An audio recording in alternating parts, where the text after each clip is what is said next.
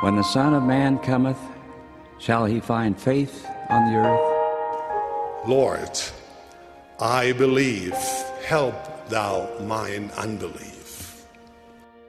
May our testimonies be as deep and as strong as that of Jacob, who, when confronted by one who sought to destroy his faith, declared, I could not be shaken.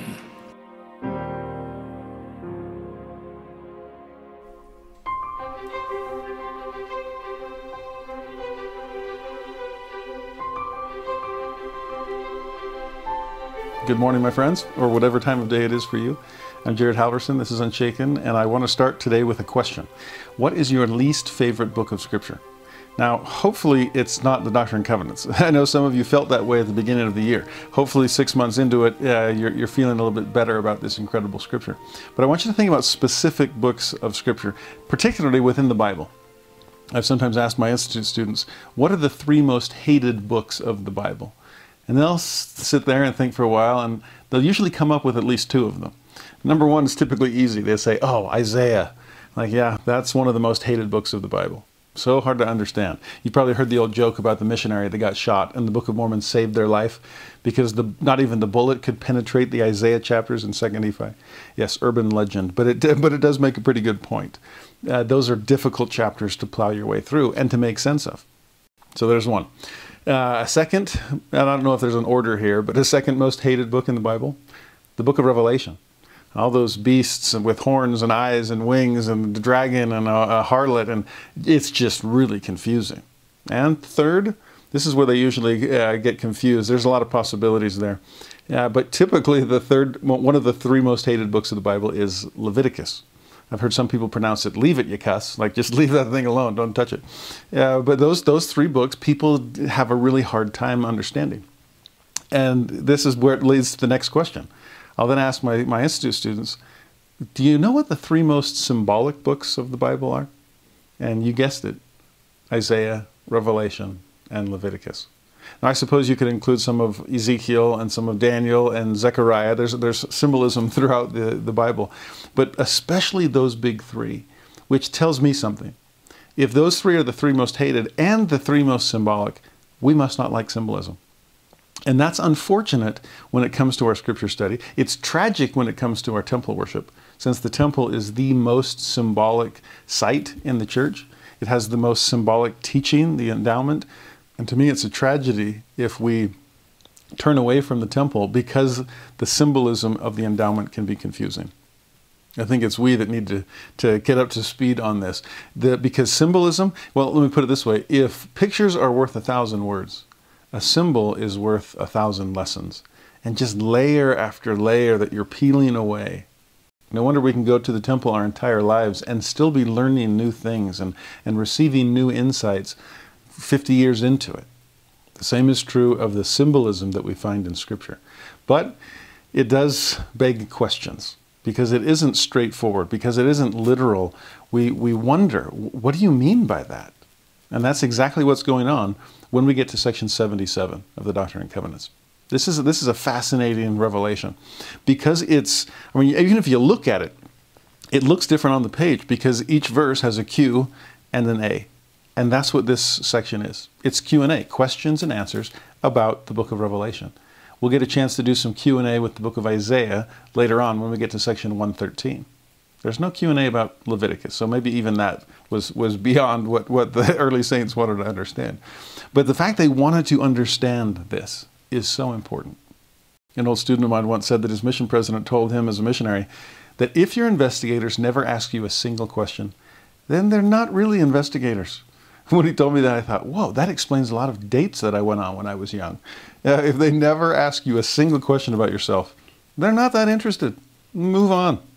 But the fact that someone's asking you a question about the gospel, they're interested, that they want to know more. And I love the fact that the saints here are asking the Lord, through the prophet Joseph, about the book of Revelation. At Institute, I have taught courses on the book of Revelation where we take like a chapter a week and just spend the entire semester just on the book of Revelation. It's an incredible book of Scripture, but it definitely piques our curiosity. And that's exactly what symbolism is meant to do, to get us to think and then to think some more. If, to me, section 77, I mean, what is it, 15 verses? So 15 questions that they asked about the book of Revelation and 15 answers they got in return. But even more than the specific answers, and yes, we'll go through them all one by one, is the fact that they were asking questions and receiving answers at all. I hope that you know and feel that you can follow this same example. That in your scripture study, if you're confused, ask. Now, it may not come as clearly as a big Q and a big A in the middle of the scriptures. But hopefully our scripture study is a conversation of sorts, a conversation with the text and with the Lord, and one that's filled with questions to show our interest. I do have a testimony that answers come, whether that's on the personal level or for the entire church like we see in this Revelation. So it's okay to ask. It's okay to wonder. It's okay to be confused. The fact that even Joseph is asking these questions about the book of Revelation is a good sign. Even they need some divine help to make sense of Scripture. Now, section 77, verse 1, the first question, arises from chapter 4, and it's about one of the symbols that John sees there. What is the sea of glass spoken of by John, 4th chapter and 6th verse of the Revelation? And the Lord's answer? It's like, oh, that's an easy one. He says, it is the earth in its sanctified, immortal, and eternal state. Now, the fact that these questions would begin with Revelation chapter 4 doesn't surprise me much. Revelation 1 is very symbolic. John begins this vision where he sees the Lord and seven stars in his right hand. He's in the midst of seven golden candlesticks. You're like, uh-oh, okay, we're starting to get symbolic already. But the Lord does explain those symbols at the end of the chapter. The seven stars are the servants, the leaders of those seven churches, and the seven golden candlesticks are those churches. I am in the midst of my church. My leaders are in my right hand. That must have been incredibly comforting for the saints at the end of the first century. Well, the saints in every century for that matter. The Lord is with us. Chapter 2 and 3 then follow, and those are beautifully symbolic, but they seem more, well, they're more specifically directed at the seven churches themselves. Each one receiving a message from the Lord with praise and condemnation, depending on how well or poorly they were living the gospel. But the heavenly visions, beyond that first vision of Jesus Christ in chapter 1, begin in Revelation chapter 4. And it shows God on his throne. Before him is this sea of glass. That's what Joseph's asking about in verse 1. There are four beasts, very strange beasts, that Joseph's going to ask about also. And then there are 24 elders that are surrounding the throne of God also. And that's another question that Joseph has. The first 5 verses of section 77 all revolve around that throne room scene from Revelation chapter 4. And I'll come back to the significance of that once we finish these first 5 questions and answers. But this first one, what's that sea of glass? Now, the Lord's answer is straightforward. Oh, that's the earth. So picture the earth being before the throne of God, that he sees us, that he is aware of all that takes place here. Now, some I've heard over the years take this verse far too literally and think, well, a sea of glass? No mountains? I mean, sure, great water skiing in the celestial kingdom, this earth in its sanctified state. Water skiing on a sea of glass sounds pretty good to me. But no mountains? What a bummer. Well, I guess I'll enjoy them while I have them in this life. Now, again, don't take everything you read in the book of Revelation literally. That was the problem among many of the Jews in Jesus' day. They took everything too literally. When Jesus tells Nicodemus that a man must be born again, Nicodemus is like, whoa, my mom's not going to like that. And Jesus is like, are you serious? Whoa, symbolically, my friend, born of water and of the Spirit, baptism, Holy Ghost. Wow, we got some work to do. Or the woman at the well, you need to drink the water that I give you, and you'll never thirst again. And she's like, sweet, this saved me so much work at this well. She's like, no, symbolic. The living water is the words of life. Or the apostles, when they get back and they have food for him, he says, oh, I have meat to eat that you know not of. And they're like, wait, what? Where'd you get food? He's like, my meat is to do the will of my Father who sent me. Never mind. We kind of miss the boat if we take everything too literally. And we'll see the Lord helping them with that in some of these questions and answers that they get about Revelation. So when we think sea of glass, what is he trying to get across? Now, the earth, we see this in the 10th article of faith, that the earth will someday be renewed and receive its paradisiacal glory. That this celestialized earth will be the celestial kingdom. And when it's in its sanctified, cleansed, immortal, it will never die again, and eternal, this is where we'll be forever. What is it like? Well, symbolically, it's like a sea of glass. Now, what does that mean? Well, Joseph actually received some additional insight on this when we get to section 130, which also tells us something, that not the entire understanding, not all the answers come in a single session. So keep asking, keep pondering, keep thinking about these things. Keep going back to the temple and getting more insight every time that you go. And in that later revelation, this is what the Lord says.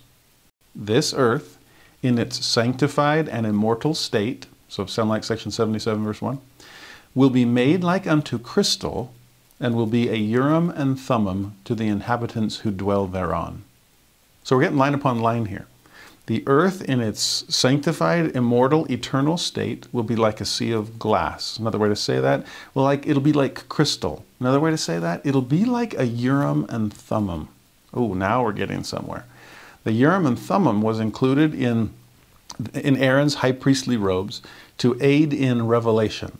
When Joseph was given the Urim and Thummim, included with the golden plates, it was to help him understand things he couldn't understand in any other way. Urim, Urim, Vatumim means lights and perfections in Hebrew. It's actually on the insignia of Yale University. It's so cool. It shows an open book with Urim Vatumim in it. That's what the Puritans were hoping that their college would be able to give to their students, an understanding of divine truth, to fill them with light, and not just any light, perfect light, lights and perfections. Well, imagine not just holding a Urim and Thummim. Imagine living on one. Imagine the earth itself in its celestialized state being a place of such purity. Glass and crystal suggest that. Such transparency both suggest that as well, that all things can be known. Remember last week when we discussed the celestial kingdom, and one of the blessings of those who are there is that they see as they are seen. They know as they are known. There's nothing to hide behind and no need to, since we have all been washed clean through the just men made perfect, through the perfect atonement of Jesus Christ. Remember that beautiful verse? In fact, to those who are lamenting the possible loss of mountains, and again, that's, you're being too literal there, but those who are lamenting that, think about what Alma the Younger said about mountains, that the unrepentant will be calling upon the mountains to come and cover them from the all-seeing eye of God. Well, no wonder the celestial earth will be a sea of glass. No need for mountains to cover us from God's eye. He sees us, and there's nothing for him to flinch at or to blink about. We see ourselves, and we've finally gotten to a point where we can completely forgive ourselves, knowing that God has completely forgiven us first. A sea of glass? Yeah, maybe back to the water skiing thought. That level of calm, of peace. Those who suffer from mental illness, for example, whose sea always seems to be a turbulent one. Can you imagine the Lord, the master of ocean and earth and skies, saying to your troubled waters, peace, be still. Oh, I long for that day, especially as I think of loved ones for whom their earth is never a sea of glass, but rather a tempestuous sea. That's what the Lord is promising us. Even the word crystal, in terms of something crystallizing, it all comes together into this solid form. I love that thought too about the earth itself being a giant Urim and Thummim, where thoughts and truths and realities all crystallize. Things that didn't make sense to you before finally will.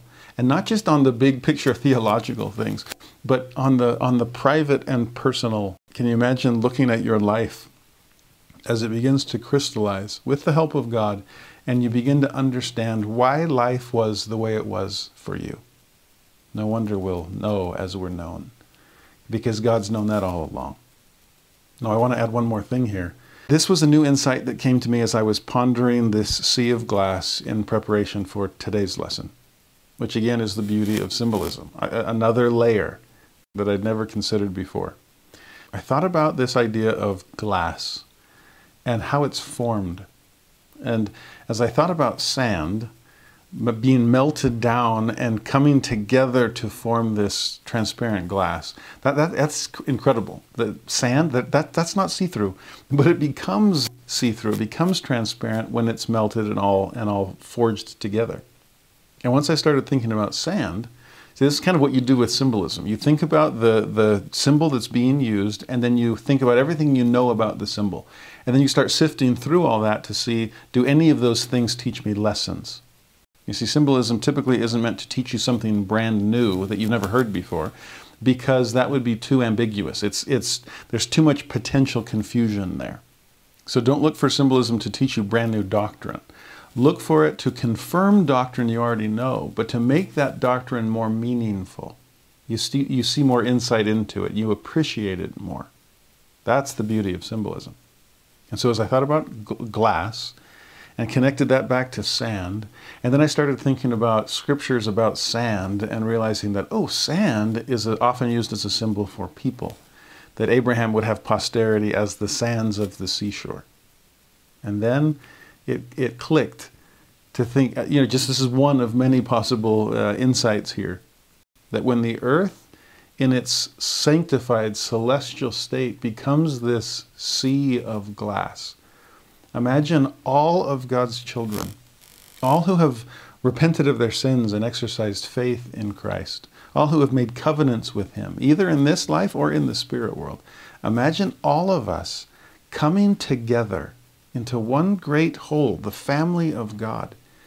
And it's made me think that perhaps we don't see as we're seen or know as we're known. Perhaps we don't have this Urim and Thummim-like existence where we understand everything until we learn to fuse all of the experiences and perspectives of all of God's children. I have learned so much about the gospel, about God, about truth, about myself, learning from people who are different from me. I think I've probably learned more about the priesthood through conversations with women, including wrestlings over priesthood with women, than I have from men. I think I've learned incredible things about the family and about sexuality and about chastity and about faith from students and friends that are gay. I've learned so much from conversations with a student of mine who's transgender and another that's asexual. I've learned from people with mental health challenges, and you name the situation that they find themselves in. Racial issues from my black students. There's something about every grain of sand. And only when we fuse all of those together, that's what we're trying to build. Zion from beginning to end in the Doctrine and Covenants. And have we become of one heart and of one mind? Can we see each other clearly until the entire earth becomes this sea of glass? Individual specks of sand, purified, refined, fused together as the Spirit of God like a fire is burning, until we become one eternal family and can see one another through the experiences and perspectives that they've had. We have to become more open to that with one another. I don't think the earth will ever reach Urim and Thummim status until we do. Now, that was just our first question. Their second is perhaps even more confusing. Verse 2, question. What are we to understand by the four beasts spoken of in the same verse? One was like a lion, another was like a calf, another was like a man, and then another was like an eagle. An emphasis on the word like. That lets you know that what John is describing there, again, the symbolic rather than the literal. I'm not exactly sure what I'm seeing, but this one kind of looks like an eagle. That one looks a lot like a lion. And these four beasts surround the throne of God. Now, Revelation, the beginning of Revelation, is a lot like the beginning of Ezekiel. And in Ezekiel, he has this apocalyptic vision, apocalypse, end of the world kind of stuff. Same with Book of Revelation. Same with Doctrine and Covenants as it's leading towards the second coming of Jesus Christ. In some ways, this is all one big piece of apocalyptic literature. inasmuch as it's meant to prepare us for the coming of Christ. And in Ezekiel's version, it's a beast with four faces. But there's a face of a lion, the face of an eagle, the face of a man, and the face of an ox. And so you do get the same four types of beasts, the same four types of images there. And not that that helps explain what on earth John or Ezekiel are talking about. But at least they're both talking about the same thing, evidently. Well, what does it mean? Well, good question. That's what Joseph's wondering. And the answer comes. They are figurative expressions, right? So keep in mind that, figurative, like a lion, like a calf, as a man, like an eagle. So figurative expressions used by the revelator, John, in describing heaven, the paradise of God, the happiness of man, hold that thought in your mind, and of beasts, and of creeping things, and of the fowls of the air, that which is spiritual being in the likeness of that which is temporal, and that which is temporal in the likeness of that which is spiritual, the spirit of man in the likeness of his person, as also the spirit of the beast and every other creature which God has created. Now there's a lot in there. First thing to remember, these are figurative expressions. So there's a meaning that the Lord wants us to get from these beasts beyond just some kind of literal interpretation. It's still theology he's trying to convey, not biology, okay? Don't get too worked up over other species. Although those exist, since, as he says in this verse, the spiritual is in the likeness of that which is temporal, and vice versa. Remember section 29, that there's a spiritual creation and a physical creation, that all things are spiritual unto God, even temporal kinds of things. There's a lot of overlap.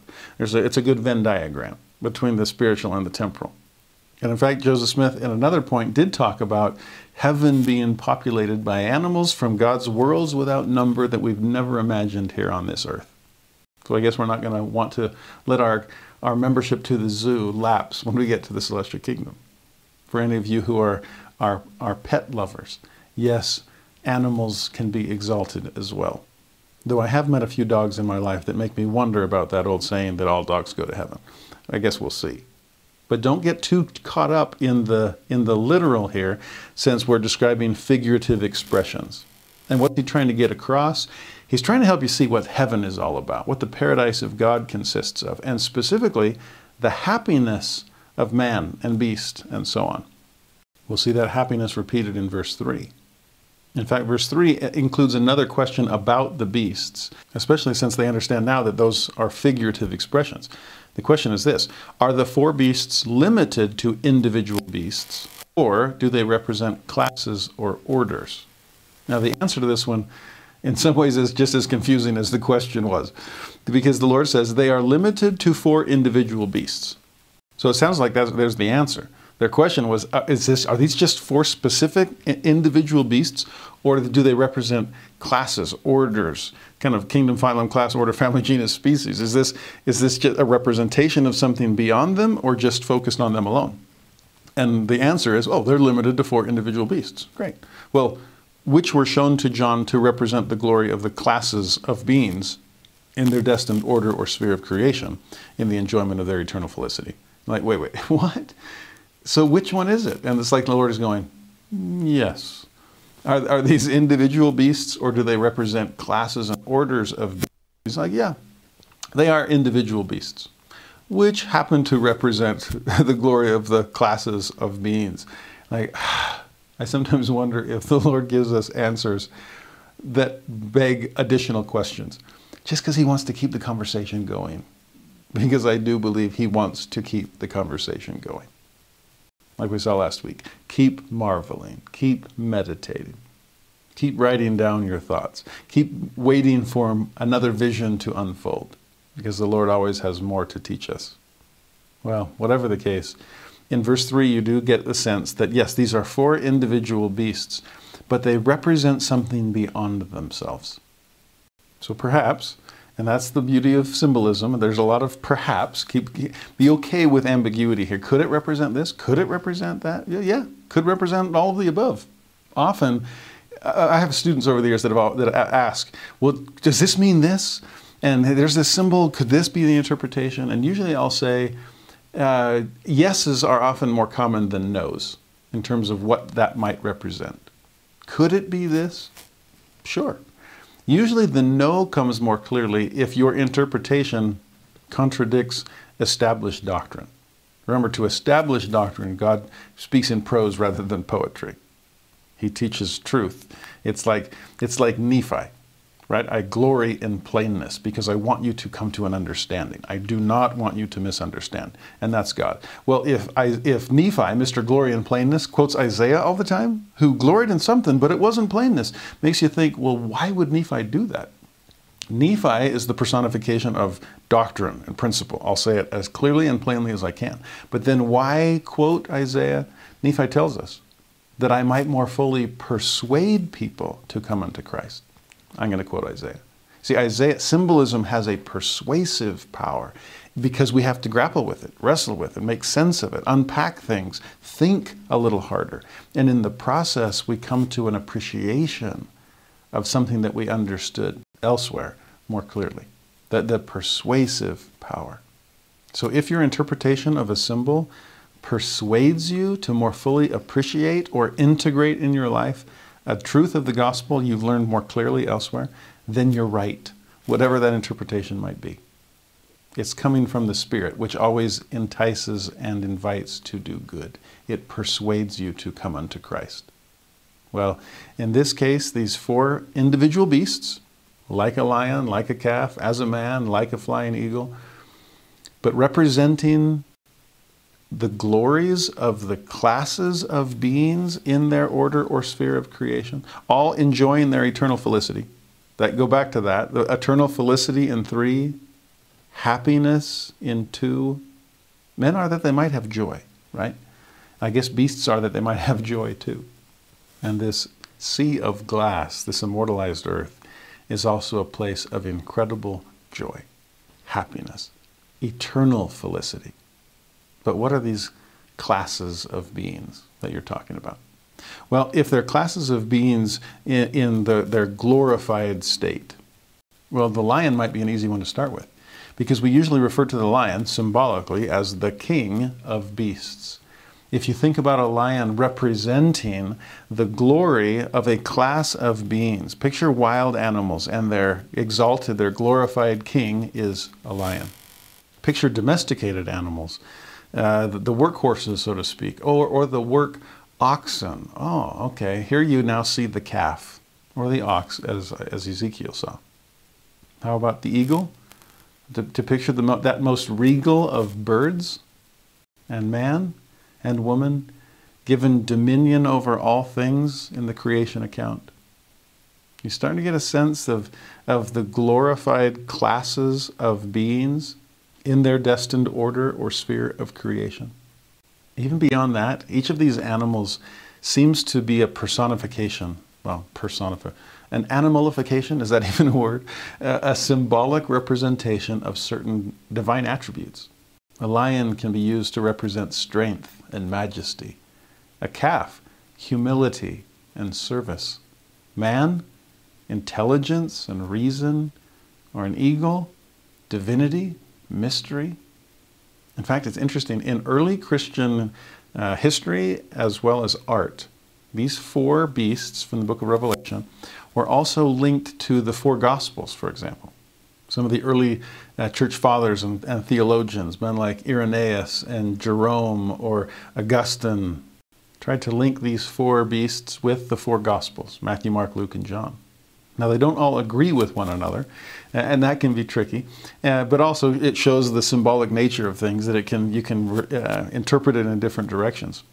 Some have compared Matthew to the lion, for example, because he begins with Jesus as King of Kings. And then Luke is like the calf, because you see more of a humble servant. Jesus is so open to minorities in the book of Luke, for example. Mark is sometimes represented as the man, because in the humanity-divinity divide in the book of Mark, you see much more of the human side of Jesus. It's the simplest, most straightforward of the Gospels. As opposed to John especially, there's the eagle, where you see the divinity of Jesus coming through, soaring on eagle's wings, so to speak. Other scholars, and again, this is the beauty of symbolism, it's a lesson, a symbol worth 1,000 lessons. Some have taken those four beasts and realized, wait a minute, if you take the tribes of Israel each of which had a banner or insignia. The tribe of Judah was represented as a lion. The tribe of Ephraim was an ox, or in this case a calf. The tribe of Reuben was a man, and the tribe of Dan is an eagle. And in fact, if you were to look down from above at the camp of Israel, right in the middle of the camp is the tabernacle, but then three tribes are in each of the cardinal directions, three to the north, three to the south, three to the east, three to the west. And there was kind of a go-to tribe within each of those three, and guess which four they happened to be? Judah was on the east, Ephraim was on the west, Reuben was on the south, and Dan was on the north. Some have even suggested that beyond the view of heaven that John is seen in the book of Revelation chapter 4, could this also be kind of, if it's God's throne and he's surrounded by these four beasts, well, there's the tabernacle surrounded by the house of Israel. So is this a temple scene that is opening up to John? Also, if all things are made to bear witness of God, if Christ is the fulfillment of every symbol, think about him as lion and man and ox and eagle. One of his symbolic names is the Lion of the tribe of Judah. When we talk about the lion and the lamb lying down together, well, he is both. The lion side of Jesus, there's his leadership. The calf side of Jesus, there's his self-sacrifice. Calves and oxen were often used in sacrifice, just like lambs were. The man side of Jesus, well, there is his incarnation, that he would condescend to come down, to be like man almost, as we sing. And the eagle, to return heavenward, to soar on eagle's wings, well, there's resurrection. So whether these symbols represent the different types of animals in God's creation, whether they represent divine attributes, whether they represent divinity himself, namely Jesus Christ, whether they represent the house of Israel surrounding the temple, the tabernacle, the throne of God. It's incredible what John is seeing and what we're trying to make sense of in this heavenly vision. Now, verse 4 gives us another insight, because in the book of Revelation version, these aren't just, it's not just a lion and an eagle and a calf and a man. These are strange symbols here, because each of these four beasts were covered with eyes, full of eyes within, is how Revelation says it. And they each had 6 wings. So now we're really getting confused. But don't feel bad, they were confused too. So they asked in verse 4, what are we to understand by the eyes and wings which the beasts had? And the answer? Their eyes are a representation of light and knowledge. That is, they are full of knowledge, full of eyes, okay? And their wings are a representation of power, to move, to act, etc. Now, I want you to think about this for a moment. You've heard the saying, man, that person has eyes in the back of their head. Well, please don't get literal here, okay? But symbolically speaking, what do they mean by that? Eyes in the back of their head, it's like, man, they can just sense that someone's behind them. They're just so aware of their surroundings. Well, if it's one thing to have eyes in the back of your head, can you imagine being covered with eyes? To be full of eyes? There's not a thing that you wouldn't understand. So here when it says that they are full of knowledge, I mean, they are standing on a Urim and Thummim after all, a sea of glass, that they can know as they are known, see as they are seen. Being covered with eyes, that's a pretty good depiction of that. In fact, one of the great things about symbolism, it's like God is playing Pictionary with us. Now, if you get frustrated playing Pictionary, then you probably get frustrated playing symbolism too. I get that. But imagine playing Pictionary, and you're the one up there with a pen in hand. You turn over the next card, and on it, it says omniscience. And you think, oh, great, how am I going to do this? Well, maybe you draw a brain with lines coming out, like this is the ultimate brain, you know everything. That might be a good way to do it. But another really good way, imagine drawing something or someone and covering it with eyes. Think of how much knowledge you gain through that particular sense. It's probably the one whereby most of us learn the most. And like I said, not just eyes in the back of your head, but eyes everywhere. That's a pretty good depiction of omniscience, of perfect knowledge. Well, how about this one? What if you got yours, now it's their turn, and they go up to, and grab the pen, they're ready to draw, and they lift their card, turn it over, and it says agency. You think, oh great, how on earth am I going to depict, how do I draw agency? Right? You might be wrestling with that for a while until you think, well, how about wings? You see, with feet, I can move forward and back and side to side. I can go where I want to go. But can you imagine having wings? You could go anywhere, not just forward, back, side to side. You can go up and down, loop to loop. I mean, with wings. I think so often that's why we dream of being able to fly, because it can take us places we would never otherwise be able to go. We can do things we just weren't designed to do on this earth. So at the end of verse 4, when it says that those wings are a representation of power to move, power to act, in a word, that's agency. So back to our Pictionary game, draw agency? Well, putting wings on is pretty good. In fact, 6 wings, because that would suggest not just the forward and the back, there's 2, side to side, there's 4, up, down, there's 6. With 6 wings, I really can do anything. And this is where that symbol, as couched in the description of John's vision of Revelation 4, becomes so powerful. Because what's the focal point? I mean, the saints here are wondering about the beasts and about the sea of glass, and we'll see in a moment they're wondering about the 24 elders that surround the throne. But it's the throne itself, and more importantly, him who sits upon it, that is the focal point of Revelation 4. I don't know if you remember last week in section 76, when we were discussing the first of the 6 visions that Joseph and Sidney saw. It was the vision of the Father and the Son. This is the testimony last of all which we give of him, that he lives, for we saw him. And I mentioned just very briefly in passing that that was the equivalent of a Revelation 4 and 5 experience. That Revelation 4 is meant to give you a sense of awe before God. And Revelation 5 is meant to give you a sense of awe before Jesus Christ. Well, what is Revelation 4 doing for us here, especially as we begin to understand it better with the help of Revelation, section 77? Imagine going into the presence of God.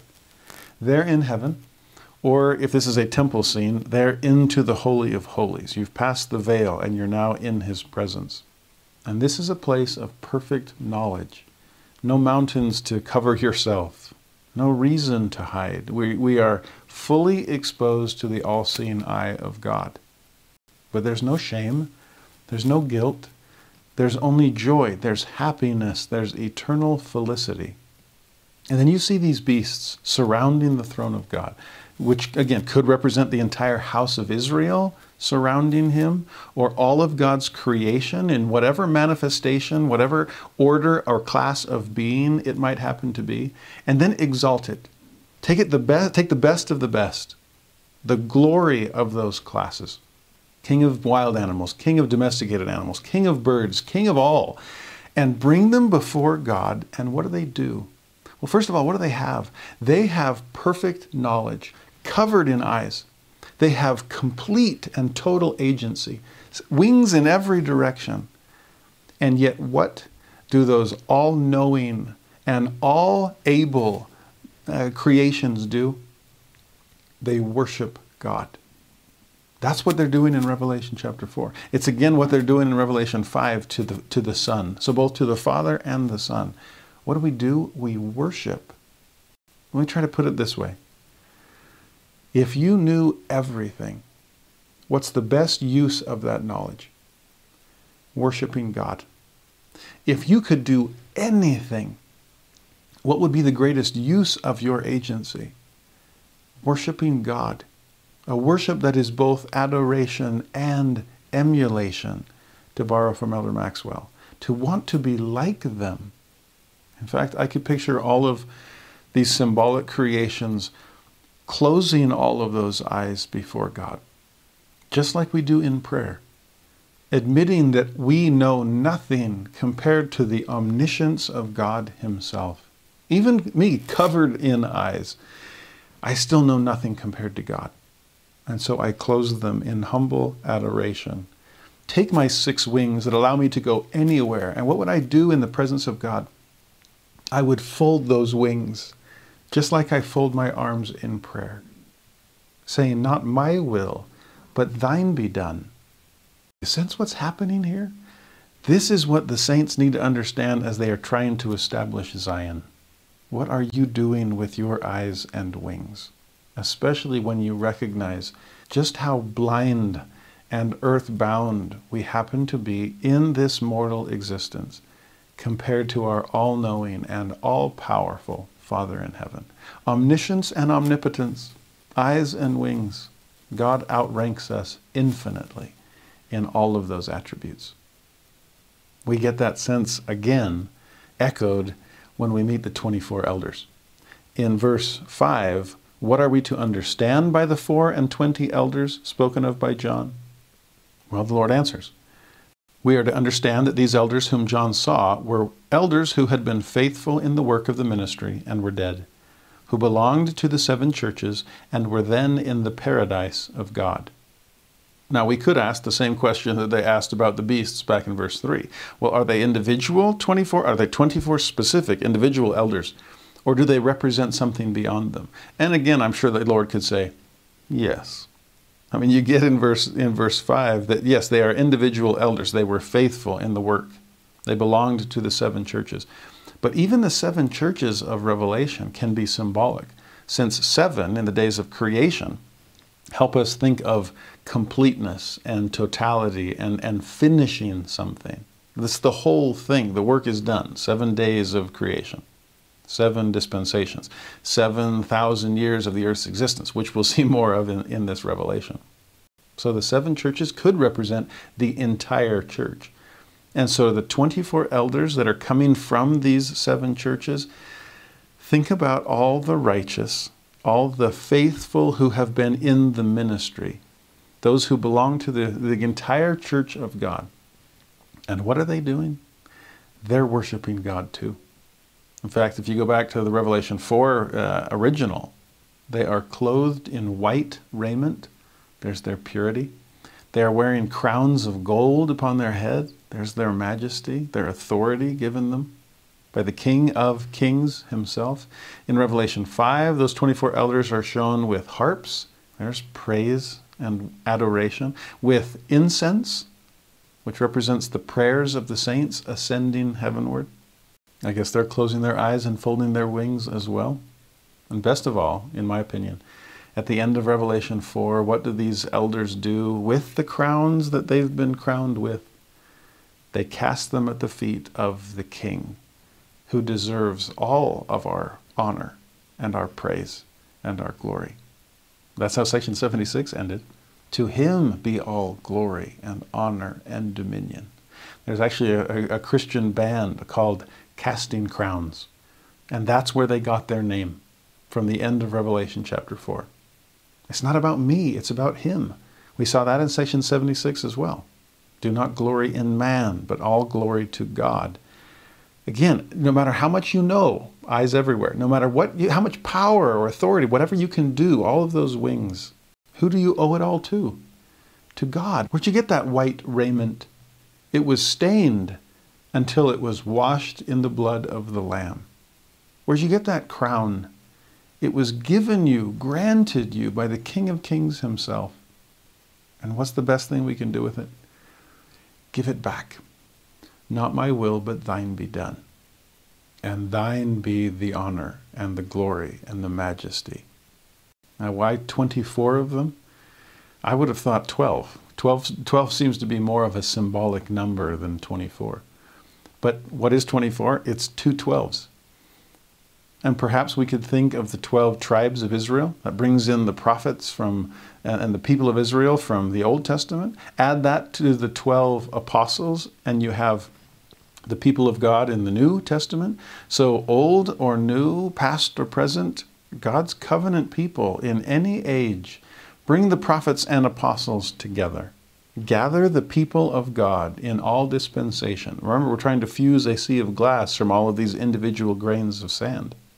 Bring them all and worship God together. in the Old Testament even mentions the Levite tribe that was in charge of the temple or the tabernacle.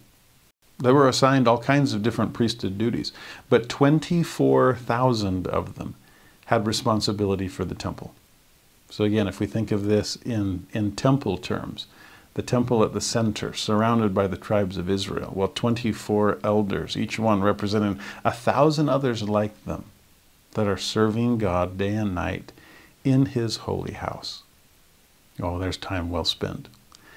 Now, before we go on to verse 6 and move on to a new chapter in the book of Revelation, like I said at the beginning, the fact that these first 5 verses all grow out of their study of Revelation 4 is incredibly significant to me, because that is the chapter of awe before God.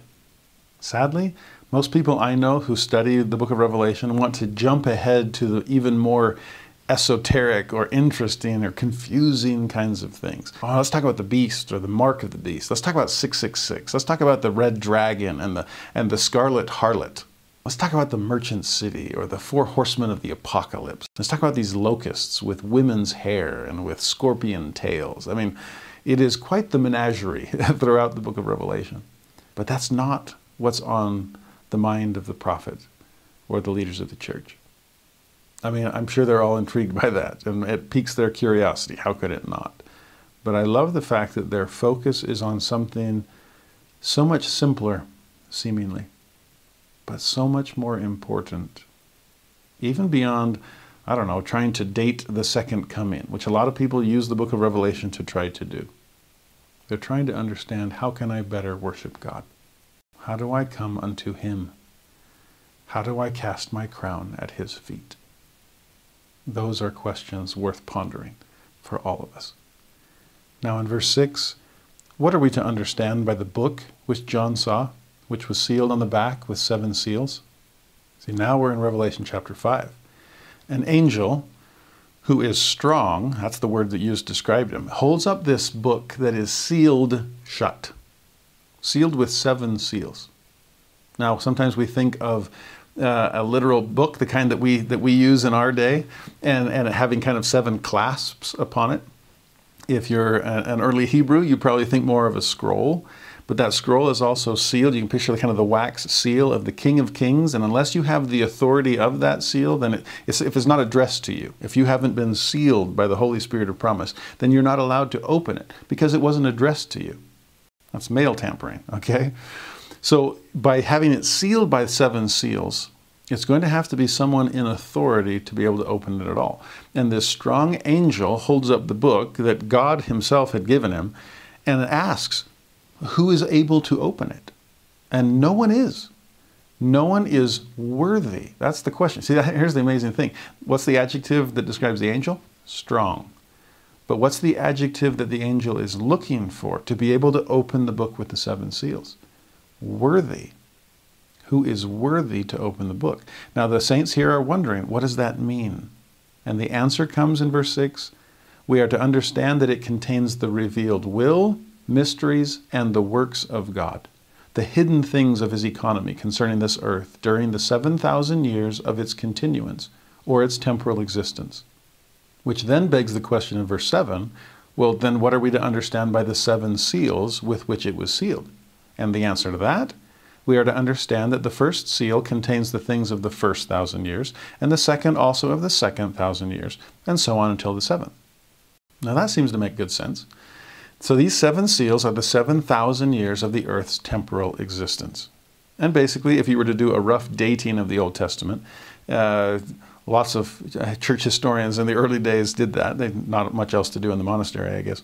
And so they dated the fall of Adam at around 4000 BC. Well, if that's 4,000 years then till the birth of Christ, that's 4 seals.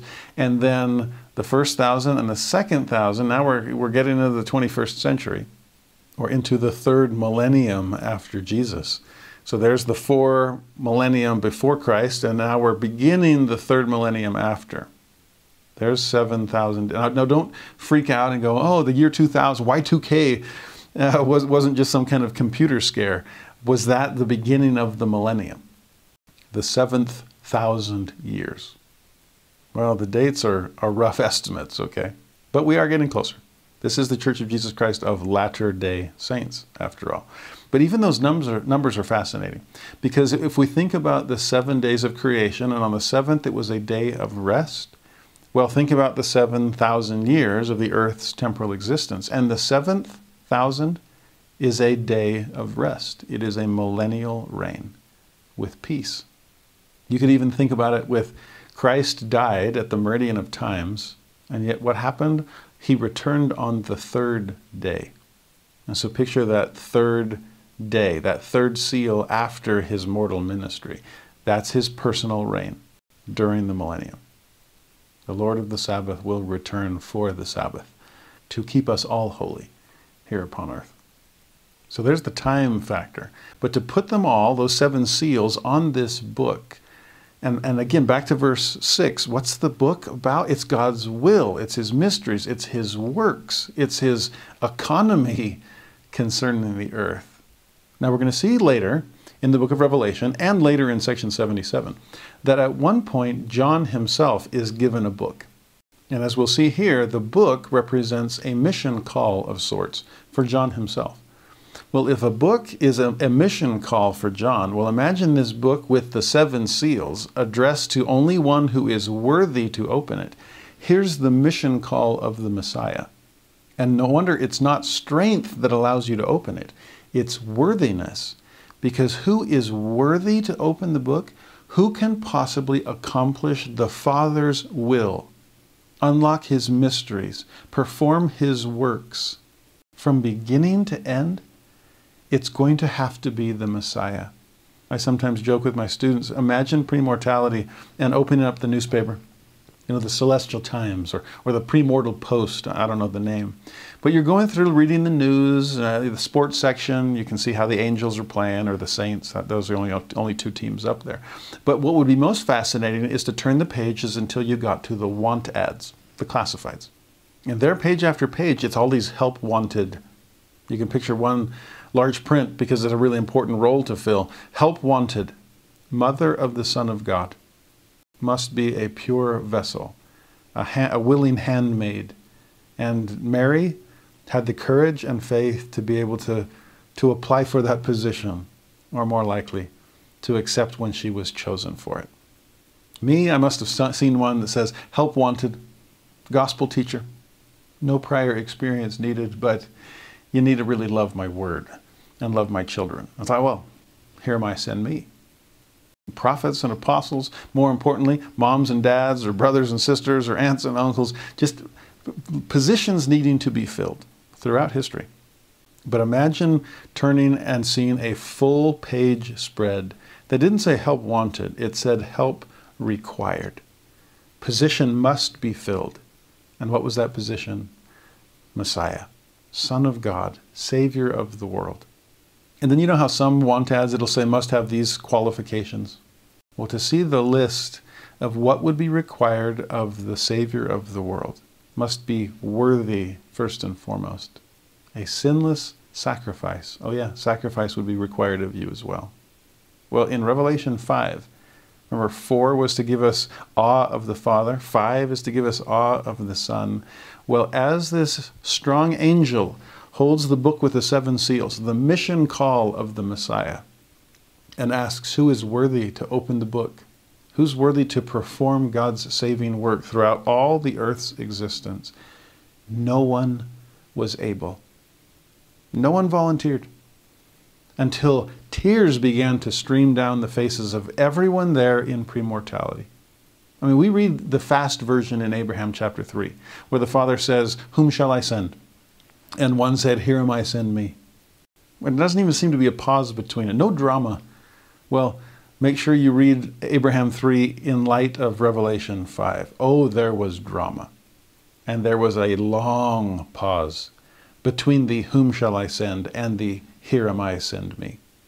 It was silence, only broken by the sound of sobbing as we realized, wait a minute, if that position doesn't get filled, then none of our lesser positions matter at all, which makes it all the more powerful when finally one holy hand was raised. And with a, here am I, send me, Our tears of mourning turn to tears of joy, and the sounds of sorrow turn to sounds of praise. Worshipping the Son, the Lion of the tribe of Judah hath prevailed to open the book, the angel says. And there are just echoes and resounding, almost concentric circles of worship and praise as we all sing the song of salvation to the Father and the Son, the Lion and the Lamb, Jesus Christ. It is such a powerful scene. Now back to section 77. In verse 8 they ask, what are we to understand by the four angels spoken of in the 7th chapter and 1st verse of Revelation? You see, by then, John has flown us through the 1st, 2nd, 3rd, 4th, and 5th seal. That only takes about a chapter.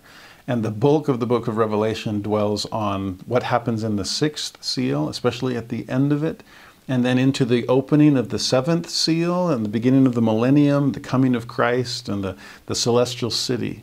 John's focus is not on history, it's on prophecy, and specifically prophecies of the last days. That's what you're starting to see with these four angels that are spoken of at the beginning of Revelation 7.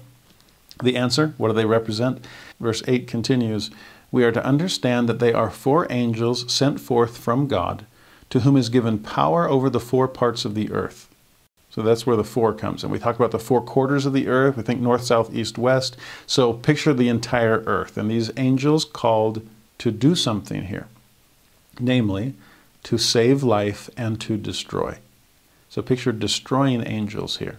These are they who have the everlasting gospel to commit to every nation, kindred, tongue, and people. That's everyone, north, south, east, west, four corners of the earth. Having power to shut up the heavens, to seal up unto life, or to cast down to the regions of darkness. So picture destroying angels. Think about the Passover, for example.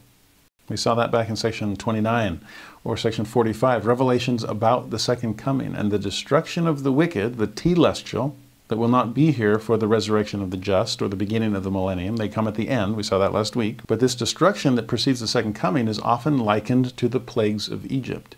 And what's the final plague, the 10th one that finally does succeed at freeing the slaves?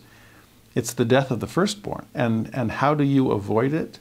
By using the blood of the Lamb to mark your home. And if you bear that mark, then the destroying angel passes over you. And instead of finding death, you find life. Instead of sorrow, there is joy. Instead of bondage, there is newfound freedom. And that is exactly what the everlasting gospel is meant to accomplish.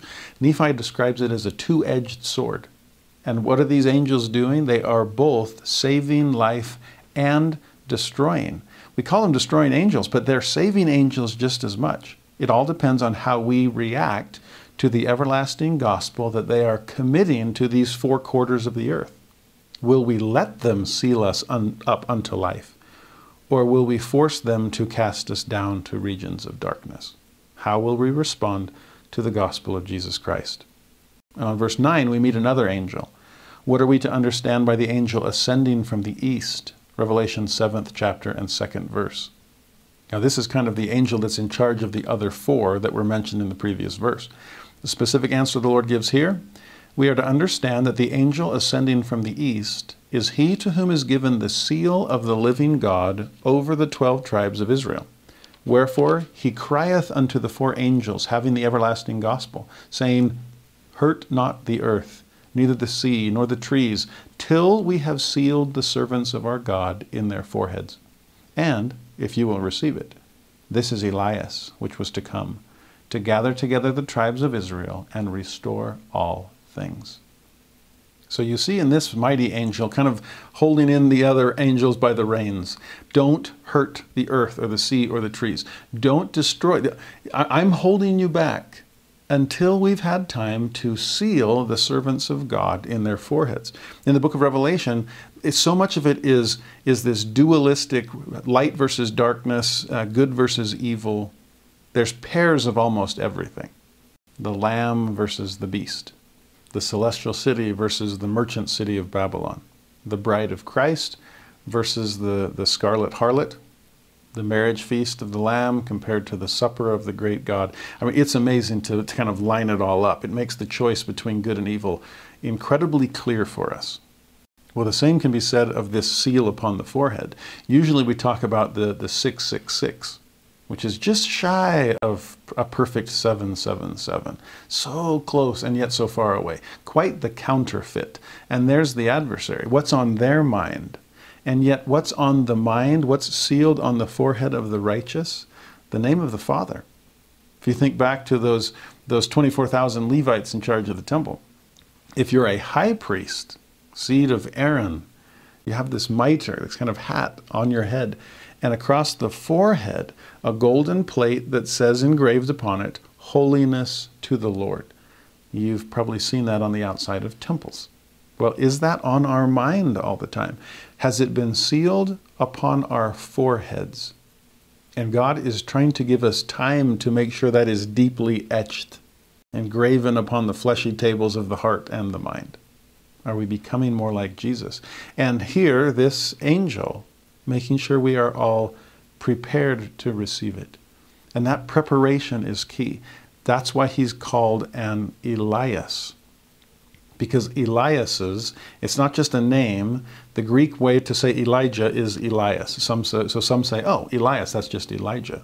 But Elias is also a title more than just a name, and a title for one who prepares the way. John the Baptist was an Elias.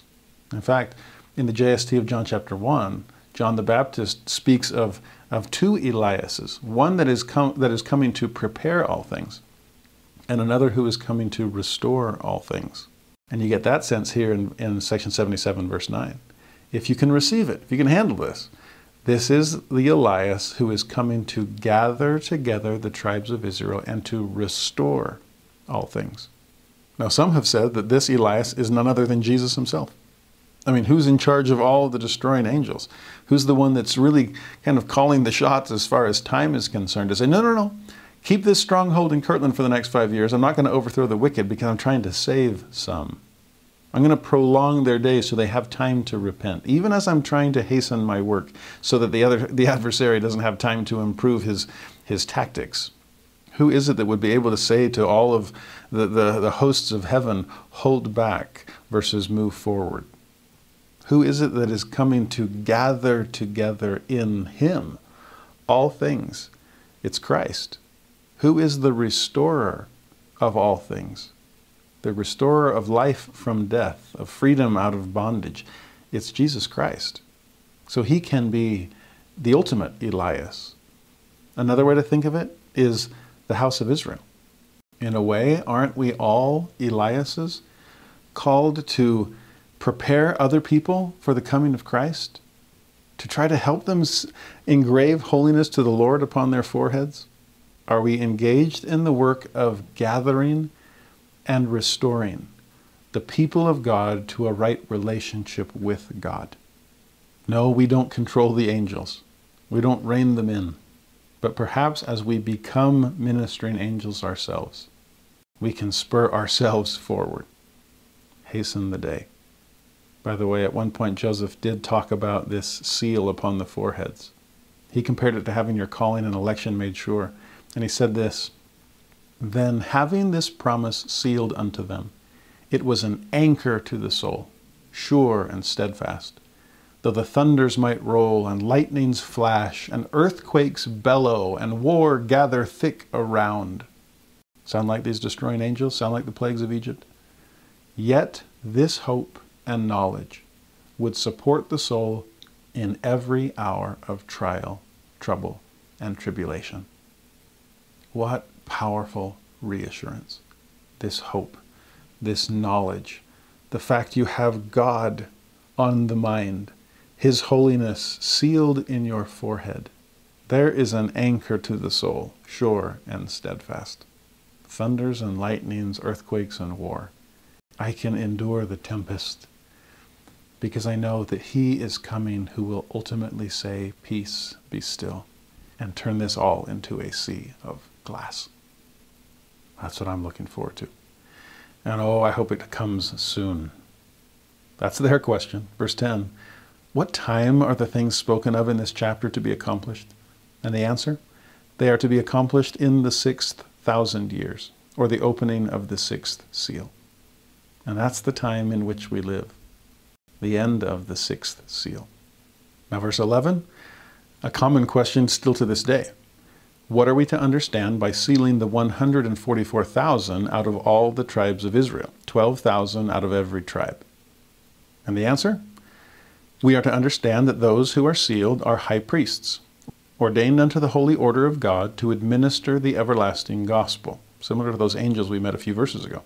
For they who are ordained out of every nation, kindred, tongue, and people, by the angels to whom is given power over the nations of the earth, to bring as many as will come to the church of the firstborn. Church of the firstborn, that should remind us of our discussion of the celestial kingdom last week. So who are these 144,000? They are high priests trying to administer the gospel, to gather in and prepare the way. Again, we're all Eliases here, the saved out of every nation, kindred, tongue, and people. Now again, we got to keep thinking this. Every time you deal with symbolism, how much of this is literal, how much of this is figurative, and usually the answer is, yes, there's elements of both. Now on the literal side, I would say priesthood. High priests ordained to the holy order of God. On the figurative side, I would say the number 144,000. You see, if you think 144, that's just 12 times 12. So you take 12, the 12 tribes of Israel, God's covenant people, and you square it. You see, the Holy of Holies in the tabernacle or the temple was a perfect cube. When you square something, it makes it more perfect. It's the same length and width. Well, if you want to make perfect perfect, then cube it, and that's the Holy of Holies. Well, here you take 12 tribes of Israel and square it, perfect it, and then multiply it by another 1,000, which again is just kind of this exalting number. So you take the 144,000, perfected, exalted Israel. And what is our job as one united Elias? Go out and prepare the rest of the world. Gather them out of every nation, kindred, tongue, and people. Bring them to Zion. Bring them to the church of the firstborn. This goes back to what we learned from Elder Bednar about being the seed of Abraham, the chosen people. Well, who are these 144,000? They are chosen ones, but they are chosen to choose other people so that they can choose to be chosen as well. How do you choose to be chosen? You choose Christ, and in return, He chooses you to keep choosing others. That's how the work moves forward. So all hands on deck, all 144,000 of us. Now verse 12, what are we to understand by the sounding of the trumpets mentioned in the 8th chapter of Revelation? Think about how many revelations we've seen in the Doctrine and Covenants that talk about raising our voice with the sound of a trump.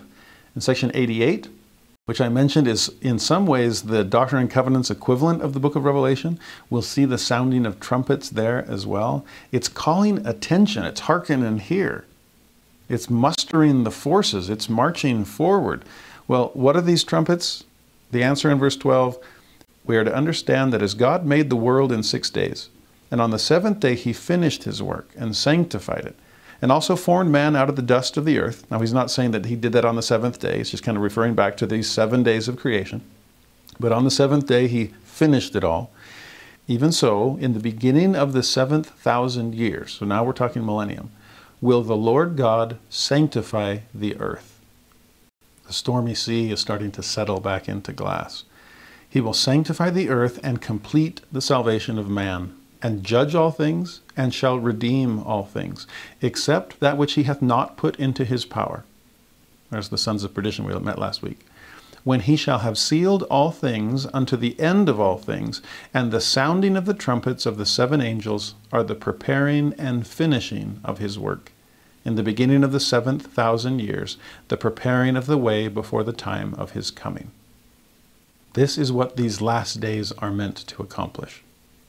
It's preparing the way for the time of His coming. Remember, that's the thesis statement of the Doctrine and Covenants way back in the preface, section 1. Prepare ye for that which is to come. For the day of the Lord is nigh. These are the days that we live in. And so what are these trumpets sounding? They're trying to wake up the world for the conflict of justice. We're trying to do God's work. We're trying to help him sanctify the earth, to complete the salvation of man, judgment and redemption, sealing that mark of God upon the foreheads of all God's choosing and chosen children, preparing, finishing the work. Every time we go to General Conference, we're hearing a trumpet blast. Every time we open our scriptures and allow the Spirit to open the eyes of our understanding, well, hopefully he's opening the ear of our understanding too, so we can hear those trumpets calling us to march forward. We've got work to do, preparing and finishing God's work. In verse 13, when are the things to be accomplished, which are written in the 9th chapter of Revelation? I mean, that's really when this preparatory work has come to fulfillment. When is it going to happen? The answer, they are to be accomplished after the opening of the 7th seal, but before the coming of Christ, which is actually fascinating. We often just assume that, oh yeah, well, Jesus comes at the beginning of the 7th seal. He's the one that ushers in the millennium. Well, yes and no. He ushers in this millennial day of rest and peace. He returns to reign personally upon the earth. That's 10th article of faith too. But according to this, there is some time at the beginning of the 7th seal before the actual coming of Jesus Christ, which to me is fascinating. You see, there's two major branches of millennialism, which is this focus on the second coming of Jesus Christ. There's people called premillennialists and those called postmillennialists. Premillennial, the pre and the post, before and after, just means when do you think Jesus will come? And premillennialists believe that Jesus comes at the beginning of the millennium, and postmillennialists believe that Jesus comes at the end. I've talked about this before, but just quick review, there's kind of an optimism versus pessimism over this. You see, the premillennialists are a little more pessimistic because they think the earth is going to hell in a handbasket. We're not going to fix it. It's going to have to be Jesus stepping in and saying, okay, you guys are ruining this. I got to fix this. He comes in, binds Satan, and brings in millennial peace. The more optimistic version, and some would say even the more humanistic version, is that we pull it off, that we achieve peace on earth and social justice, that we've ushered in the millennium. And as a result, then the Savior can come at the end to basically accept the gift that we finally wrapped up to give to him. That the responsibility is ours to make these changes. I mean, we made the mess. We got to clean it up. Now, technically and chronologically, as Latter-day Saints, which are we? Well, we're premillennialists. Jesus will come at the beginning to usher it in. He will bind Satan. But there's a part of us that has postmillennialist leanings. To me, it's a beautiful pair of contraries to prove. Because are we aware of the wickedness and evil upon the earth, the pessimistic view of human nature? Yeah, but also we see the perfectibility of human nature through the grace of Christ. And we want to be involved in that. We want to help seal upon the foreheads of anyone. We want to gather and prepare them. We are trying to establish Zion, right? But remember, Zion from below, meeting Zion from above? That Zion is built by us, but it's also brought by Christ. Well, there's proving contraries there too. The post-millennialism in us is trying to build Zion to prepare the earth for the second coming. The premillennialists in us are praying for the Lord to come and fix things. And I get the sense from verse 13 with this idea of, well, when is all this stuff going to happen? It's after the opening of the 7th seal. What was meant to be millennial has already begun, but Jesus hasn't yet come. Will we be able to achieve social justice and peace on earth by ourselves? No. But we have to get moving in that direction. That's why we're trying to establish Zion. We're trying to live millennially, even before Jesus Christ comes. And as we do so, we're giving the world a preview of coming attractions. We are declaring by word and by flight, as we saw earlier, this escape from Babylon as we come to Zion. And we want the whole world to follow us out. That's our mission. That's the book that he's given us. It's a piece of cake compared to the book with the 7 seals. But we do have a book to accept. We do have a mission call to perform. That's the hint in verse 14. What are we to understand by the little book, which was eaten by John, as mentioned in the 10th chapter of Revelation? I do love that detail. He didn't just accept it. He had to eat it. You are what you eat. You are the mission that's been given you. You need to become a missionary, not just go on a mission. You need to become a gatherer, a preparer, an Elias. So eat it. When John eats it, by the way, it says it was sweet in his mouth, but bitter in the belly. And I don't know a more bitter, sweet experience in life than trying to share the gospel with people who may or may not accept it.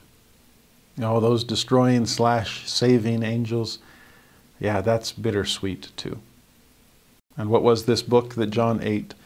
We hinted at it earlier, but verse 14, we are to understand that it was a mission and an ordinance for him to gather the tribes of Israel. Behold, this is Elias, who, as it is written, must come and restore all things. So there's John the Revelator as an Elias too. And we're all meant to join him. He then ends this revelation with one last question. What is to be understood by the two witnesses in the 11th chapter of Revelation? And the answer? They are two prophets that are to be raised up to the Jewish nation in the last days, at the time of the restoration, and to prophesy to the Jews after they are gathered and have built the city of Jerusalem in the land of their fathers. Revelation 11 is an incredibly tricky chapter. It's these two prophets that are called to Jerusalem, and they are slain. And they lie in the streets, unburied, for 3.5 days, after which they then rise again. Now, literal, symbolic, as is typically the case, yes. And to think of the literal side, you get that sense here in verse 15, two prophets raised up to the Jewish nation. By the way, the Jewish nation didn't exist when Joseph received this revelation. It wasn't until 1948 that there was a Jewish nation upon the earth. But these prophets raised up to them at the time of restoration. They're there to prophesy. They're there to gather. They're there to build the city of Jerusalem. We've got a new Jerusalem to build in Missouri. We've got an old one to build in Israel. Temples in both places. There were two headquarters at the beginning of the church, Kirtland and Independence. Well, there will be two headquarters in the end, Jerusalem and New Jerusalem, Old World and New. Stick of Judah, stick of Ephraim. It's all coming together. But think of the figurative side of that also, especially if we think of Elias being not just an individual person, but also representing all of us. Can we be part of these prophets that are raised up to the Jewish nation? As the first have become last, and now the last are becoming first again. The day of the Gentiles is being fulfilled, and now the gospel is going back to God's originally chosen people. Revelation 11 is far too complex to explain adequately here. John is actually hearkening back to prophecies from Zechariah about these two olive trees. Those are the two prophets that are being raised. And if you think about Zechariah, he's talking about the restoration of the house of Israel in his day, thanks to a king and a priest. The king is Zerubbabel, the priest is Joshua, and these two men help reestablish Israel and rebuild the temple post-Babylonian destruction. Well, there seems to be a hint of that in John, hoping that his audience remembers the book of Zechariah. They probably did. We, not so much. I actually love what Mike Wilcox wrote in his great book about Revelation. There's a lot of great books that help understand the book of Revelation. My favorite, and yes, I'm biased, he's my uncle, but what I love about it is to find the personal application in the book of Revelation, to see where we fit in it all. And as he weaves together Zechariah and Revelation 11, I love the way he puts it in summary. He writes, kings, high priests, a cleansed priesthood, the 12 eyes of the Lord, his apostles and seers, gathering scattered Israel, being released from Babylon's captivity, rebuilding the city of Jerusalem, constructing the temple at its center, preparing the way for the branch, overcoming Satan's challenges, surmounting every mountain, accomplishing all things through the weak and simple endowed with heaven's Holy Spirit. Every element of Zechariah's visions is repeated in the great latter-day work. All of this richness of detail, John is granted by the simple allusion to the olive trees. And that's the two prophets that we're thinking about here. You will have your future Joshuas and Zerubbabels, the Lord seems to say through the images of Revelation. They will face opposition from the adversary, and the priesthood must be purged. But the way of the Lord's return will be accomplished again, just as it was after the Babylonian captivity that preceded his first coming. I love that description because I'm not just waiting for two members of the Quorum of the 12 to be called to an Israel area presidency and then holding my breath and wondering about martyrdom in the streets of Jerusalem and then holding my breath for 3.5 days until they come back. I do believe in literal fulfillment of all of this. I just don't know if I'll be here for it. And so what do I do in the meantime? I have faith in the Joshuas and Zerubbabels that we're all called to be, raised up as kings and priests, queens and priestesses, with the authority and the responsibility to gather Israel and prepare the way for the coming of Christ. That's what we're called to do. It's interesting that this chapter, this Revelation, ends now. And they're only up through chapter 11. We're only halfway through the book of Revelation. And what seems to be even the trickier stuff still lies ahead. Now, on the one hand, I'm sure they still had more questions and would have loved to continue onward. I would love to have a section 77 that goes along verse by verse through the entire book of Revelation, believe me. But that's not what we have. Now, some have suggested that because of the timing of this, if it took place right before the attack on Joseph and Sidney Rigdon, they're the ones working on the JST after all, but as they were attacked by the mobs in Hiram, Ohio, I talked about this a few weeks ago, Joseph tarred and feathered, attempted murder, all of this, did that pause the work on the JST for a time? Did it pause the kinds of conversations that were being had about the book of Revelation, for example? Makes me wonder what else we missed if they could have, in peace, continued these kinds of conversations. Well, I've got questions about the rest of Revelation too. And so often, it's opposition, it's persecution, it's lack of unity and peacemaking that keeps us from continuing the conversations we might otherwise have had with God. But in some ways, I do find a certain symbolism in the stop point here of not getting into all of those other visions in the second half of the book of Revelation, of not trying to speculate about the identity of the beast or the number of his name with the 666. To be a little less concerned about, oh, the timing of the coming forth of these beasts or the red dragon, and to be a little bit more concerned about the two things that seem to focus the saints' attention in section 77. The worship of God and Christ and the establishment of Zion upon the earth. I love that those are the focal points of this revelation. How can I better come into Christ and help other people do likewise? Adoration, emulation, preparation, all that God would have us do as we prepare the earth for the coming of his Son. Oh, it's time to roll up our sleeves and get to it. Now, it seems like an abrupt shift to go from section 77 to 78. I mean, heavenly visions of the book of Revelation, and then getting our feet decidedly back on the earth in section 78 as we talk about mercantile and literary efforts among the saints. And yet, back to section 29, everything's spiritual to me. Nothing's solely temporal. And so in this work of preparation and of gathering that we talk about in section 77, yes, there are some temporal and some spiritual components that need to go into it.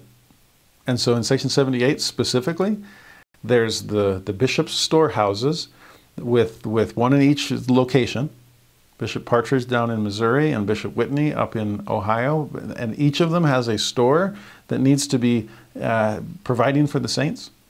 There's a temporal side. And this literary firm that we met a few weeks ago that's going down to Zion to publish the revelations that Joseph has received. There's a spiritual component. So we need to feast on actual food. Thank you, Bishop Storehouse. And feast upon the words of Christ. Thank you, literary firm. But by the time section 78 comes, they're wondering, how exactly do we do that? They actually formed something called the United Firm that is meant to oversee. In some ways, we might consider it like the presiding bishopric now. That's over all of these temporal concerns in the church, the Aaronic priesthood aspect of God's kingdom. And as this United Firm is, well, uniting, section 78 is instruction given to them. Verse 1, the Lord spake unto Joseph Smith, Jr., saying, Hearken unto me, saith the Lord your God, who are ordained unto the high priesthood of my church, who have assembled yourselves together. Listen up, I've got some instructions for you. Verse 2, listen to the counsel of him who has ordained you from on high, who shall speak in your ears the words of wisdom, that salvation may be unto you in that thing which you have presented before me, saith the Lord your God. You see, what are they presenting before him? Here's our thoughts. Here's this, we've got to get together. We have to organize things. Somebody's got to publish and print. Somebody's got to be able to sell goods and provide for the poor and the needy. How do we do this? We want salvation to come out of both these temporal and spiritual efforts, but we need your help and guidance in doing so. So great, it's coming. Listen to the counsel of him who has ordained you. Now that could be counsel direct from Jesus Christ. That's what this revelation is. But also counsel through Joseph Smith, since he's the one that's revealing this. Either way, it's words of wisdom, so that salvation can come unto us. In that thing. I wish that we would pray that way more often. I'm about to do something. Help me know how salvation can come through it. In my spiritual efforts, in my temporal efforts, may salvation come to those that I'm trying to help. That was their wish. In verse 3, verily I say unto you, the time has come. In fact, it's now at hand. And behold, and lo, it must needs be that there be an organization of my people in regulating and establishing the affairs of the storehouse for the poor of my people, both in this place and in the land of Zion. I love that the Lord's house is a house of order. There needs to be an organization. It needs to regulate things. We saw before the need to be both faithful and wise stewards. We'll see it again in this section. Well, the faithfulness, we're raring to go. We're agents unto ourselves. We want to do this. Well, good. But you also need to be wise. So let's get organized. Let's have some regulation here. Let's establish the affairs of the storehouse. That way the poor will be cared for, both temporally, Bishop Storehouse, and spiritually, literary concerns. Now, verse 4 raises an interesting point. Because it says it's for a permanent and everlasting establishment and order unto my church. And what's it for? To advance the cause which ye have espoused, to the salvation of man and to the glory of your Father who is in heaven. We're going to keep both great commandments in this. We're going to love God. It's for his glory. We're going to love our neighbor. It's for their salvation. That's the cause that we've espoused. That's the cause of Christ. And it's for a permanent and everlasting establishment.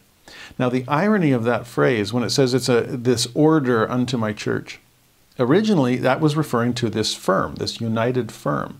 There's been some confusion because they actually changed some words in the original because they wanted to protect the identities of those that were involved. And I mean, again, so much opposition that's taking place. Do we want to list everyone that has temporal responsibility for things? Because that just puts a target on their back. So let's change some of the names. In fact, we won't even call it a firm. That sounds a little too temporal for people that are going to be trying to destroy the church. So let's just call it an order.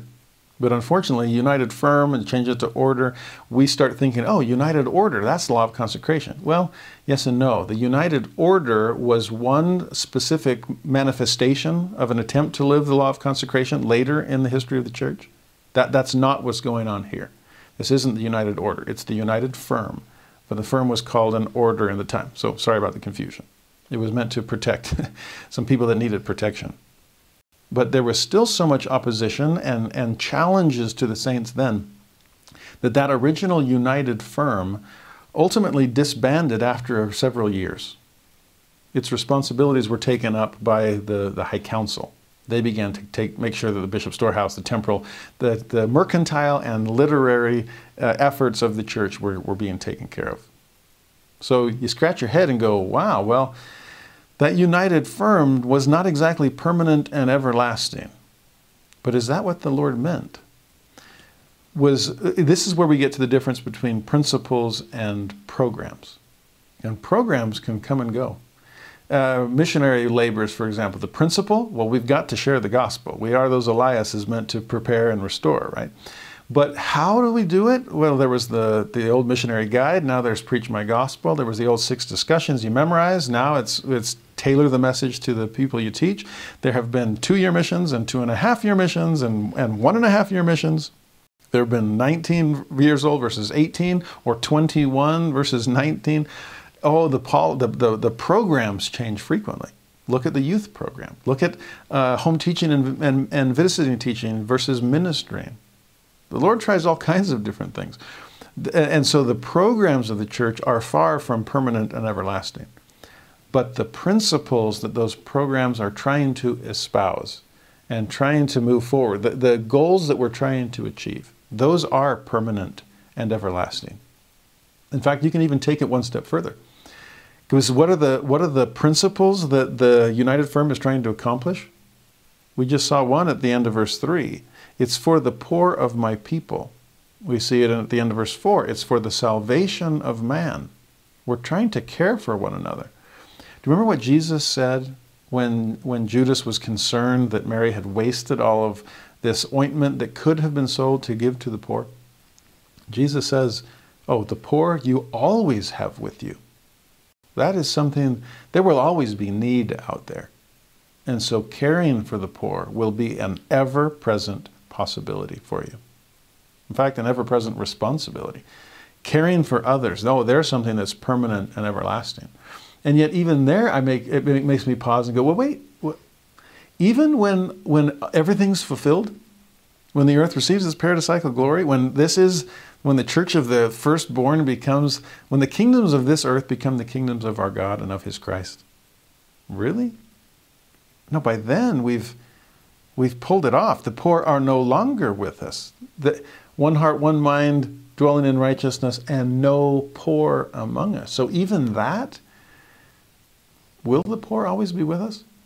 Well, in mortality, yes, but in eternity, no. So is it still a permanent and everlasting establishment, even in those terms?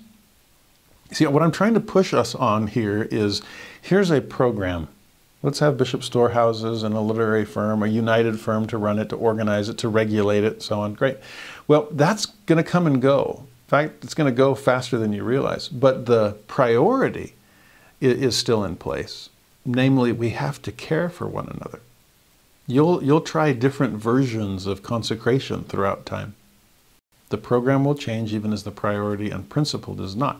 But even beyond that, in terms of this celestial sphere, when there are no more poor among us, what is permanent and everlasting? The desire to serve others.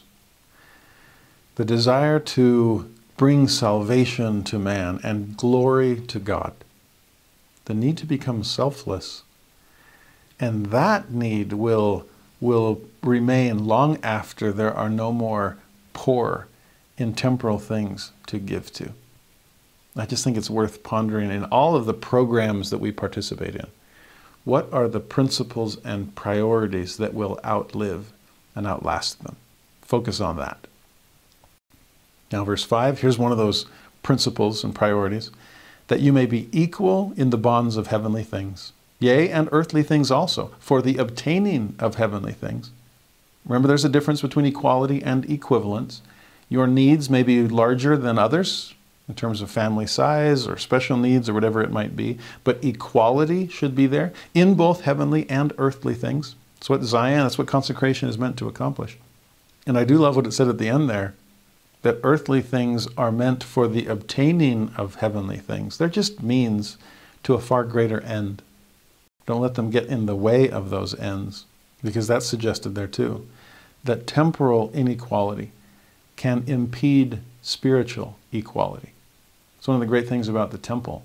All temporal inequalities are eliminated. They're erased. And there we all are, rich and poor, haves and have-nots. You can't tell because we're all reduced, or in this case, exalted to that same beautiful level of unity, of purity, of just white raiment.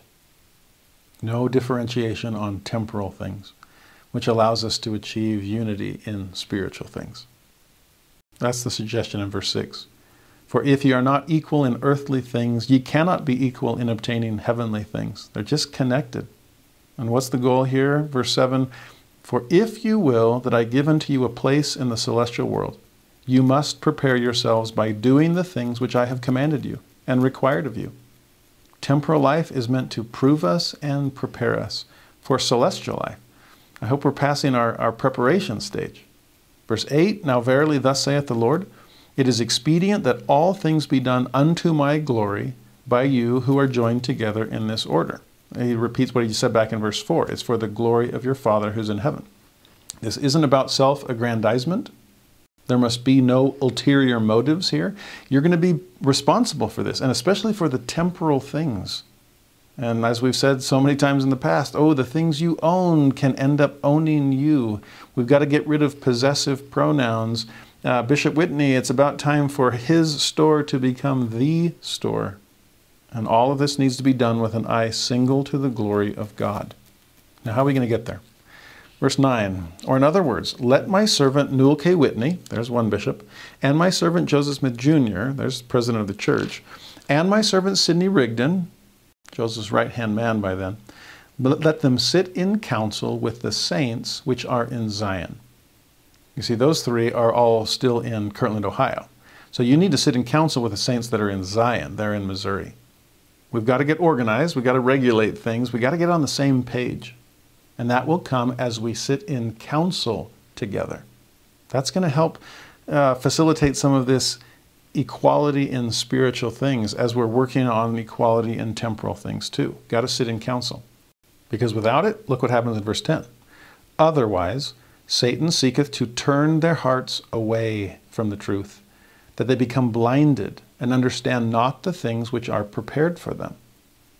I think it's key to connect the end of 9 with what is happening in 10. If 9 is all about counseling together, and then 10 is if you don't, then Satan will turn your heart away, you'll become blinded, you won't understand what's going on. To me, this goes back to this idea of molten glass, of taking each individual sand and fusing it all together. If we counsel together and understand one another's perspective, then and only then will we be prepared to become Zion. Otherwise, if there's disunity, if there's division or cliques or people left out, if people are remaining on the margins, or even worse, if they are being marginalized by those in the center, then by definition, that's not Zion. We're not one heart. We're not one mind. No wonder Satan then can lead our hearts away from the truth. Do people feel included and understood and empowered? Or do they feel ignored? Are they voiceless? Even right now, I was in a meeting recently. The church is trying to create these young adult committees to help the rising generation. And it's amazing the kind of disparate voices they want on these councils.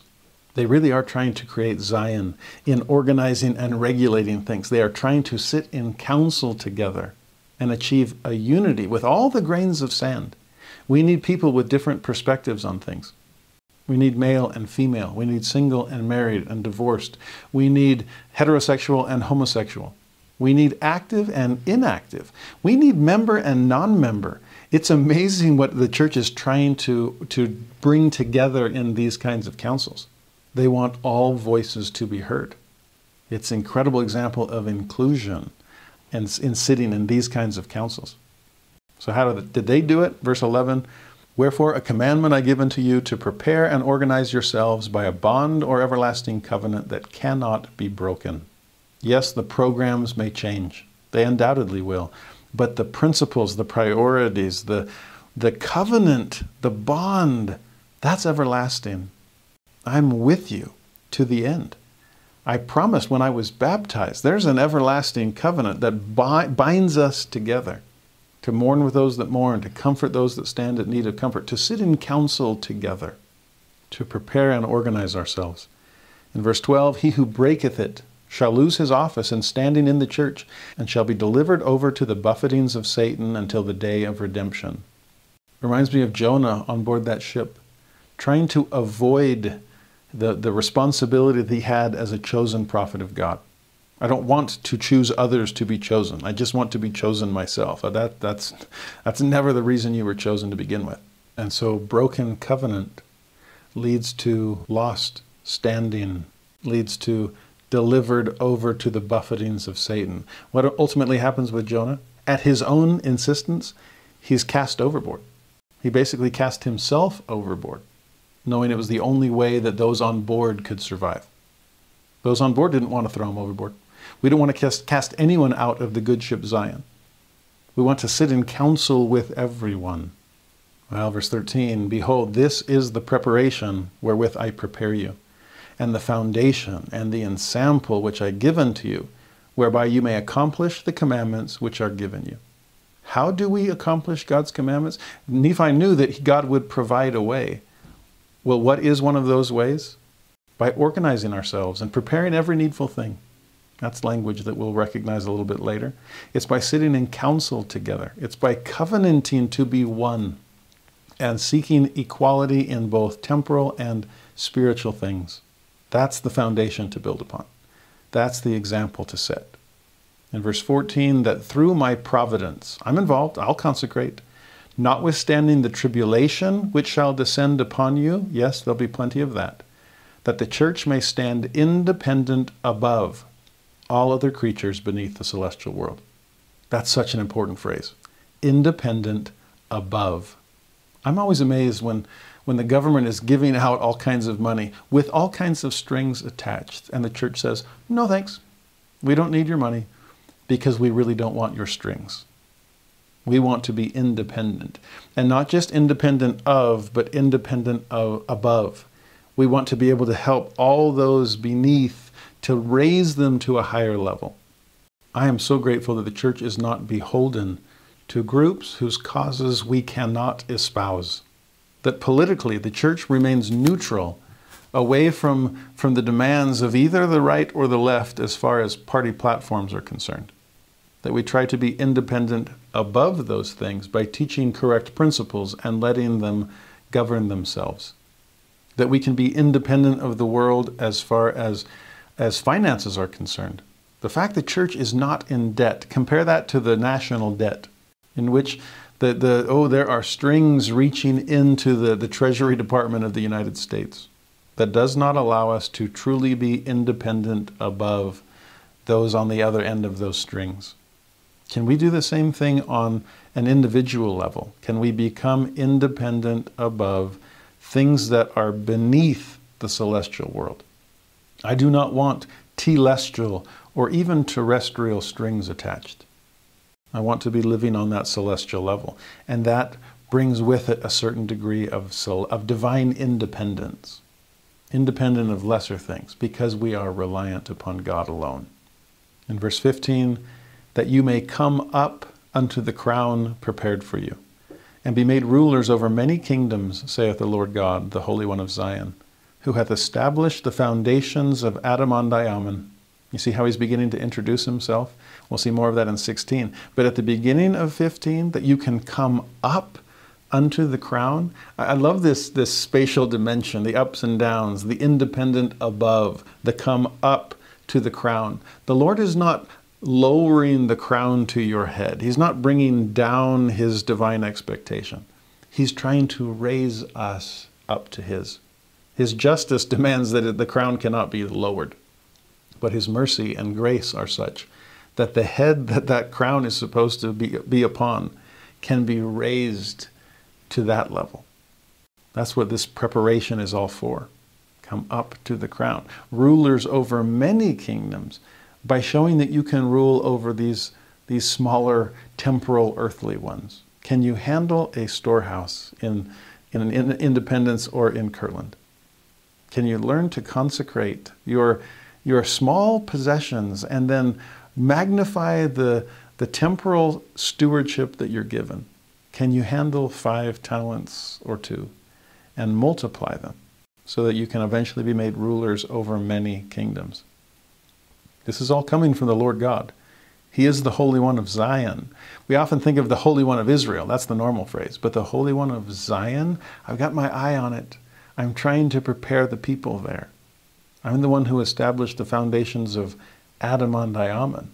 We'll learn more about that in a later revelation, but that is the land where Adam and Eve dwelt post-fall, when they left God's presence in Eden to begin life in a temporal sphere. That was Adam-ondi-Ahman. And they made it. What I love about it in this context is you're living in a fallen world. We saw that back in verse 14, notwithstanding the tribulation that will descend upon you. That's what's coming down. The crown isn't coming down. I'm trying to raise you above to the crown so that you can outdistance the tribulation that's coming on down. You've got to rise above it. But as you are in this fallen world, don't worry. I established the foundations of Adam-ondi-Ahman. I've been through a fall already, and I helped Adam and Eve through it. It was through my providence that the good ship Zion was able to rise above the floods. And the same will happen for you. In 16, he continues to introduce himself, who hath appointed Michael, your prince. And that was Adam. So he's one who knows and experienced the fall too.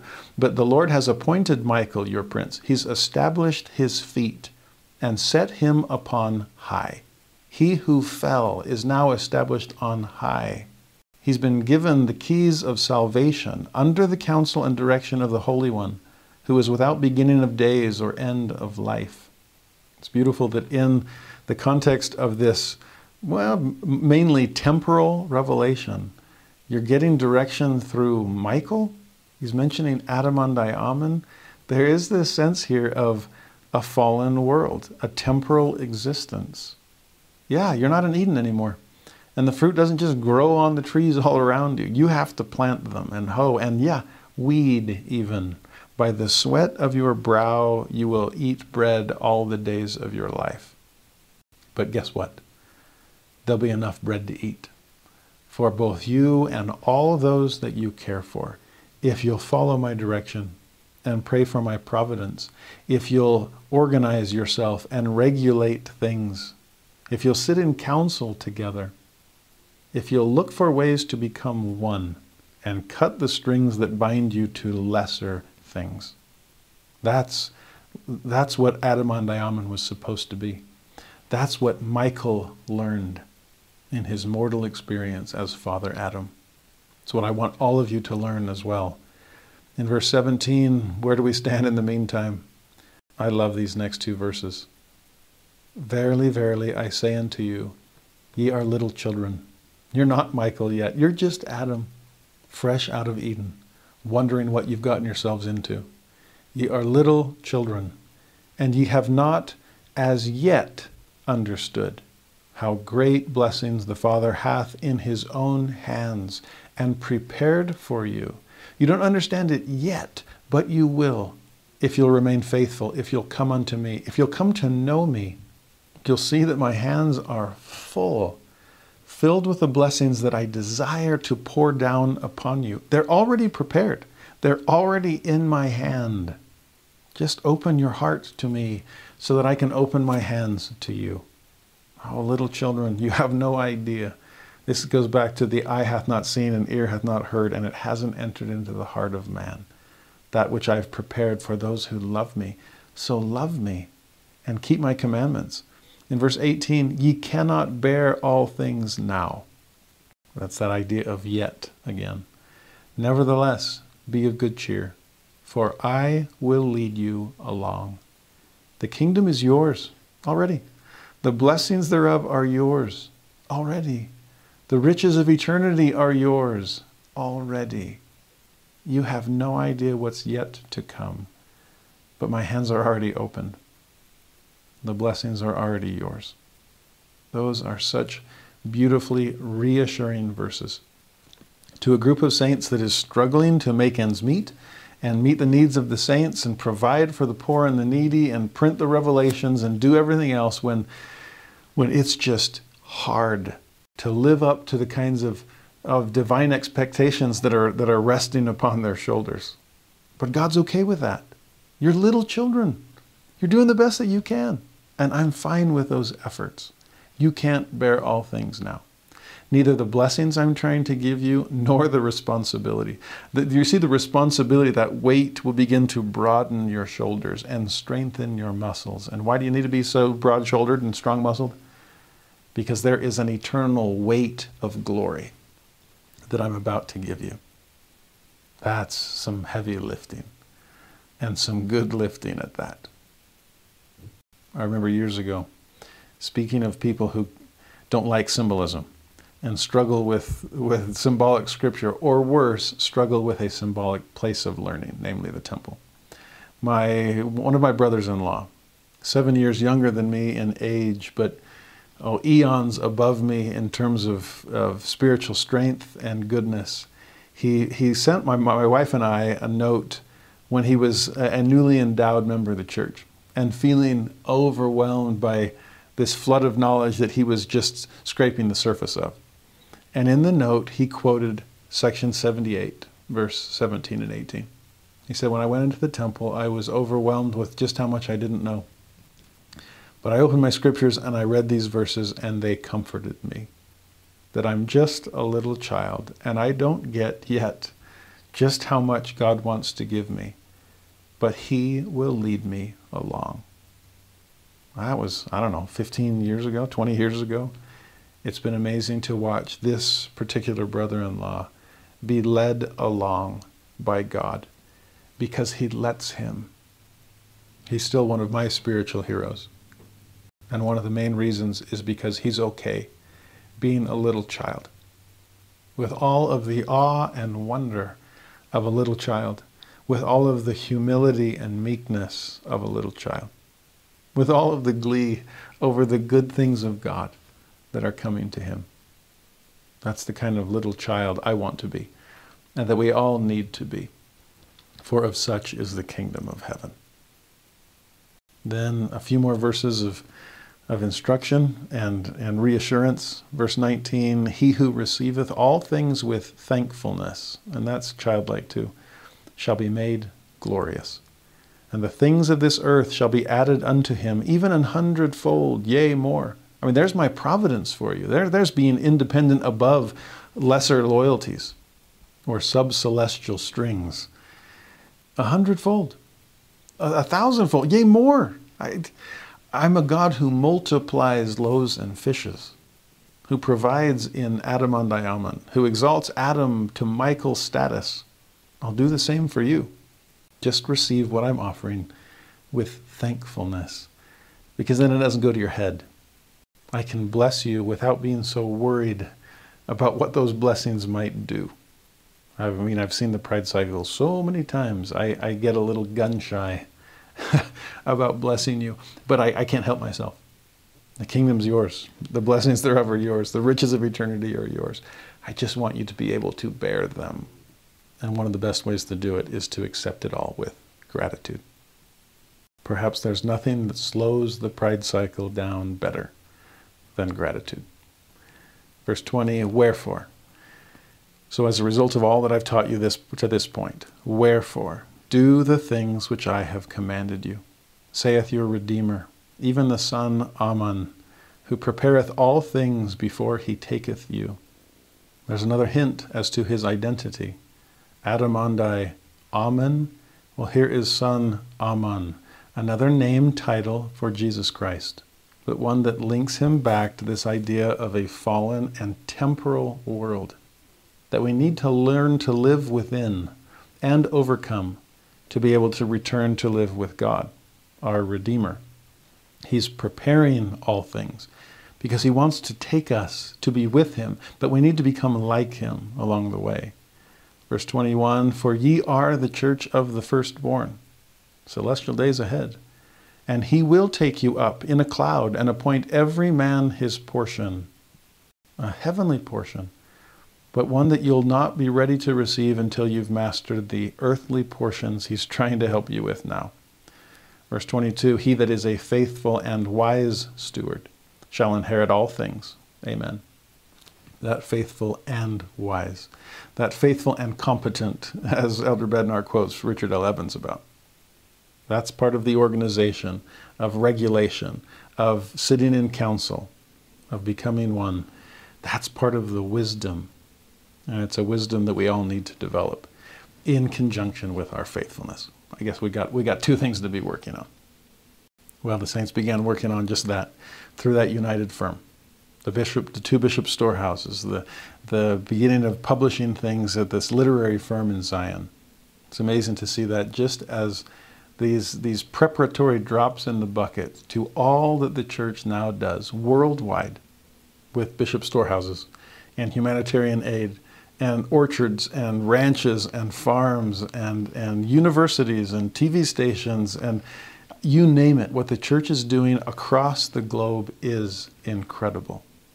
We are standing independent above. God is bringing us up to the crown that he has prepared for us, and he is showering down blessings upon us and through us upon all of his children everywhere. Now, like I said, it started small. And it, just like 78 is a small beginning with temporal things, well, we already saw it. Equality in temporal things is supposed to facilitate equality in spiritual things, because that's really my ultimate goal. The big umbrella is spiritual, and everything temporal beneath it is supposed to be spiritual too.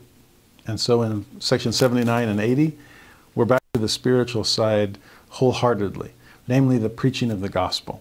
79 and 80 are two very brief revelations directed at a handful of members of the church that whose names we barely even recognize. Section 70 to Jared Carter, called on a mission. He'd been on one before, and just a few weeks after coming home, he reports back to Joseph Smith and says, "What's next? I'm ready for my next mission call." And he gets one. And then section 80 to Stephen Burnett and Eden Smith, they're called to go on a mission as well. In some ways, we almost feel like we're going back to those early sections of the Doctrine and Covenants of what should I do? And it's always thing of greatest worth, go cry repentance to all people. You see, and I'm grateful that we get reminded of that with these two very brief revelations. That it's, I think sometimes we just think, oh, this is what that's what they did early on. And now they're moving on to the establishment of Zion and these literary firms and the mercantile things and the bishop's storehouse. Now we're working on the poor and needy. Well, no, we're doing it all. I mean, you look in the Church Handbook of Instructions about all the meetings that bishops or stake presidents are supposed to have. It's like, yeah, there's a lot going on. You look at a directory in the church office building, and it's like, oh, wow, the church has its hand in all kinds of things to bless all kinds of people in all kinds of ways. So I'm glad that the Lord isn't letting them or us lose sight of the fact that, yes, even while we're doing all these other things, people are still going on missions because there are still people who have not yet heard the gospel in its fullness, and they need it. So Jared Carter, go. Stephen Burnett, Eden Smith, go. And where to go and what to do once they're there, that's what these revelations teach. And they're awesome. Section 79, verse 1, verily I say unto you that it is my will that my servant Jared Carter should go again, I know you just got back, but go again into the eastern countries, from place to place and from city to city in the power of the ordination wherewith he has been ordained, proclaiming glad tidings of great joy, even the everlasting gospel. To go again, to go back to where he'd been before.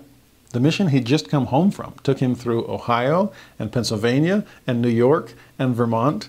And now the Lord's saying, oh, go back, go again. Now there could be multiple reasons for that.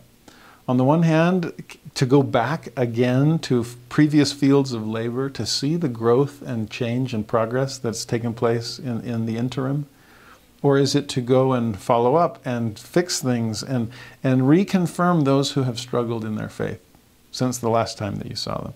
There's always reason to go again and serve in places that we've already served. To repeat callings. I laughed when I was called to my third bishopric and I thought, well, it's either third time's the charm or three strikes and I'm out. I hope I get it right this time. If I got it wrong, the previous two. Oh no, there's value in going again, even to identical callings, because there were things I didn't do well the first time, and I want to do better this one. There are yet lessons to learn and people to serve. So go back. And go in the power of the ordination. Remember we saw that phrase, he was called by his ordination? It's like, whoa, it came with it. Well, what else did it come with? It came with power. It's amazing how many millions of people around the world pray for the missionaries. And to be a missionary and to step into the power of that ordination, I miss that mantle. Or people in the ward praying for their bishops. People in the stake praying for their stake presidency. There are blessings that match the mantle. And so Rely on the power of that ordination. And what are you supposed to proclaim? Yes, the everlasting gospel. But how is it defined? Glad tidings of great joy, which shall be unto all people. For unto you is born this day in the city of David. I mean, you can. There's Luke 2. There's the Christmas story. Any time that glad tidings of great joy are mentioned, oh, we get to be the angels. We're the ones alerting fellow shepherds of where they can find the Christ child, who can then go out and tell everyone else. It is good news. What did we see among those beasts and 24 elders? Happiness, eternal felicity. Oh, it is good news. Maybe we need to tell our face that a little more often when we're out sharing it. In verse 2, I will send upon him the Comforter, which shall teach him the truth and the way whither he shall go. You see, the irony here is section 80, Burnett and Smith are called as companions. In 79, Jared Carter isn't given a companion. Well, at least not a mortal one. In verse 2, there's the companion you should be holding on to. I will send upon him the Comforter. The Holy Ghost, the Spirit, will teach you the truth. It'll show you the way you should go. When I was on my mission and serving in the office, and all the new missionaries would come each month, and there'd be this kind of preliminary training meeting at the mission home before they were sent out with their trainers. And each month that I was able to participate in that training, I would always tell these greenies, fresh out of the MTC, just heads swimming, what have I got myself into? I have no idea what I'm doing. And I would invite them to lean into that. It's okay. You are little children, and the Lord will lead you along. It's okay. You'll get up to speed faster than you know it. And I reassured them, we've been praying for you. We've been praying about you. And the Lord has helped us know who your trainer should be. And they're amazing missionaries. You, elders and sisters, you are in good hands with your trainer. But that also comes with a danger. And it's that you might rely upon your trainer a little too much. I used to joke with those new missionaries saying, you need to make sure you stretch your neck muscles every morning, because when you're out in a, meeting somebody or in their home, they're going to ask you a question and you're going to have no idea what the answer is. I mean, that's even assuming you understood their Spanish to begin with. You're going to be constantly going like this and looking to the left. I mean, it's going to be this knee-jerk, almost reflex of turning to your companion with this look of desperation and need on your face of, what do I say? What did they say? What am I supposed to do? I used to joke. I said, in fact, you're going to do this so often that you might want to switch off which side of your companion you're going to be sitting on. Because if they're always on your left and you're always turning to your left, sit on their left every once in a while so you can turn to the right. That way you're flexing both muscles, okay? And they were smiling and agreeing with me. Oh yeah, I can see myself doing that.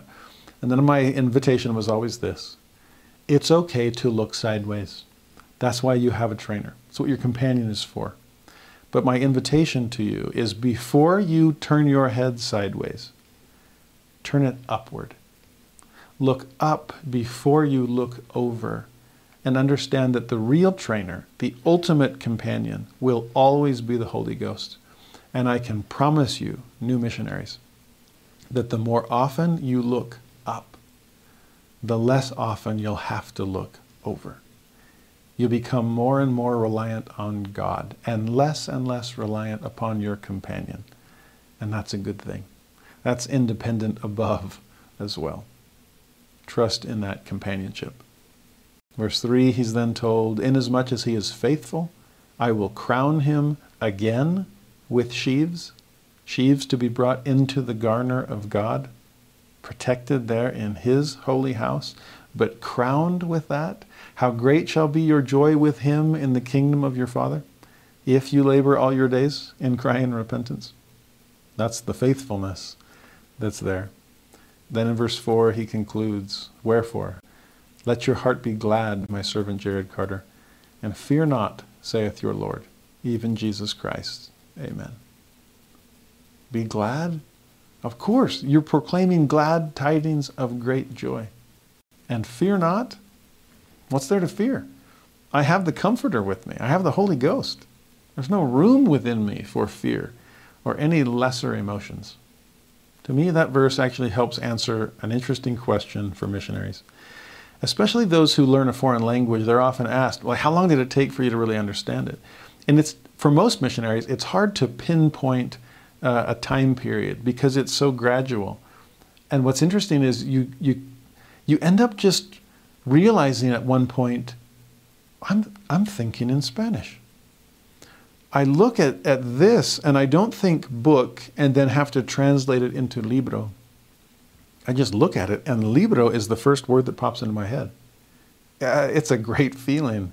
It's not, no, that's a door. Door is puerta. Oh, so that must be a puerta. You just look at it and go, that's the puerta, and that's the ventana. And so a misionero, and you're thinking in Spanish now. It is glorious when you stop having to translate for yourself. It's actually tragic when you're home long enough and you find yourself still fluent in the language, but you're like, oh man, I'm translating again. I'm thinking in English, and I have to then take these steps to remember what the words are. That to me is one of the glorious signs that I'm not just a Spanish speaker now. I'm a Spanish thinker and a Spanish feeler. I may have cara de gringo, pero tengo lengua de hispanohablante. It just becomes who you are. Well, I think the same can be said, no matter foreign language or not. When has the transition been complete to that you're a missionary? Maybe put it this way. When have I gone from being on a mission to truly being a missionary? And I would suggest, based on section 79, verse 4, it comes when you are glad and no longer fear. When you love being a missionary. It's not like a chore, like you wake up with dread every morning and it's like, oh no, I have to go do this again. And it's so hard. I know it's important, and I have a testimony of it, and I'm converted, so I know I need to do this, but it's still this, forcing yourself to go do it, as opposed to waking up, yeah, you're tired, but to have this joy and gladness of, I get to do this again. And the fear is gone. There's not that hesitation or that self-consciousness, just that fear of man that you started your mission with, of will I know the answer, will I know what to say, what will they think of me, oh, I'm too hesitant to talk with a stranger. No, you're fearless. The Comforter is your companion. The Lord has shaped you into a servant like him. You're feeling the weight of that mantle. The shoulders are broad, the muscles are firm, and you are serving God with all your heart, might, mind, and strength. You have become a missionary, a true disciple. It's an amazing process. Elders and sisters out there, if you haven't gotten there yet, just keep enduring. I promise it gets easier. I promise it gets better. I promise it becomes more natural the further removed you are from the natural man. Just keep looking up, okay? Even on days you have to do a lot of looking over. It's totally worth it. Now, section 80, our last revelation for this week, similar to what we saw in 79, just short, sweet, to the point with Stephen Burnett and Eden Smith. And what are they called to do? Verse 1, verily, thus saith the Lord unto you, my servant Stephen Burnett, go ye into the world, and preach the gospel to every creature that cometh under the sound of your voice. Give everyone the opportunity. Don't judge or dismiss them out of hand based just on outward appearances. Don't assume, oh, they wouldn't be interested. They couldn't possibly be prepared. No, preach the gospel to every creature. Verse 2, Elder Burnett is told, inasmuch as you desire a companion, I will give unto you my servant Eden Smith. Now, for some who had really hard companions in the mission field, you're probably jealous of that verse. It was phrased like, as you desire a companion? Like, whoa, is that even an option? I'd much rather be like Elder Carter and just have the Holy Ghost as my companion, because, I mean, companionship inventory is really easy. Actually, it isn't. He's the one that always tells me stuff I'm doing wrong, though. But he does it really kindly. Do I have to have some other mortal companion to deal with my weaknesses and their weaknesses? I mean, ballooning into bigger weaknesses for us both. If you desire a companion, well, actually, I would push back against those natural man feelings and reassure us all that companions are desirable because of all they help us with and because of all they help us to become. In fact, when he says, as you desire one, I will give unto you. Notice the Lord's language. I'm going to give unto you my servant, Eden Smith. See, there's two things there. One is the giving. Can you look at your companion as a gift? And not just, this isn't just for full-time missionaries. Fellow counselors in a presidency, a companion in a ministering assignment, just someone you stand next to in a service opportunity, just anyone you're with, that is a gift from God. And even the hard companions, oh, there's a gift to help rub off the rough edges on each one of us. And how does the Lord refer to Eden Smith? He doesn't call him your companion. He calls him my servant. Remember that. You may feel that you're the leading actor or actress in your mission movie, but your companion is the lead in theirs, and you're just the supporting actor or actress. I didn't call them to be your companion. I called them to be my servant, and I claim them. I own them. I'm helping them to become all that I intend for them, and I'm giving them to you. What a gift to give you a fellow servant. I lift you and you lift me, and both of us rise to the crown that God is holding out for us. Now with that companion, verse 3, go. Go on this mission. Go ye, go ye. He says twice in verse 1. And in verse 3, wherefore go ye and preach my gospel. And then the interesting part. Whether to the north or to the south, to the east or to the west, it mattereth not, for ye cannot go amiss. Can you imagine getting a mission call like that? When you open up the letter, or I guess now you open the email, it says, Elder so-and-so or Sister so-and-so, you are hereby called to serve as a missionary for the Church of Jesus Christ of Latter-day Saints. Oh, that phrase, that sentence on my mission call was life-changing. I'd never really felt like Elder Halverson yet, but I did then. And then it said, you are assigned to labor in the, and that's the drum roll, and everyone's wondering. For me, it said the Puerto Rico San Juan mission. And it came with a flood of confirming spirit that, yes, I know you've never heard of that place, but that is where I am calling you. But can you imagine opening and it says, you are hereby, or you are assigned to labor in the north, south, east, west mission? And you're like, wait, where is that? And then it says, it mattereth not, ye cannot go amiss. Wait, I got called to the mattereth not mission? What? Where is that? And instead of showing you the little mission map of this is the outline of your country, it's not just planet Earth with little compass directions, north, south, east, west. Go anywhere. You see, back, I think it was in Vietnam, there was a Marine brigade that was surrounded by the enemy. And their intrepid leader said, to kind of rally the troops, said, boys, we are surrounded, which means we have the enemy right where we want them. And they're like, huh? I think you got that reversed. And he said, no, the enemy has surrounded us, which means we can fight in any direction. Go to it. Well, if we are surrounded by opportunities to serve and to bless, then it really doesn't matter where we go, because north, south, east, west, we can serve in any direction. I remember feeling that when I told church education, I'm ready to head out wherever you want to send me, to go coordinate a seminary institute program somewhere in the country. And I was nervous about places to go, and I had some hopes and places that are on my list of places to go.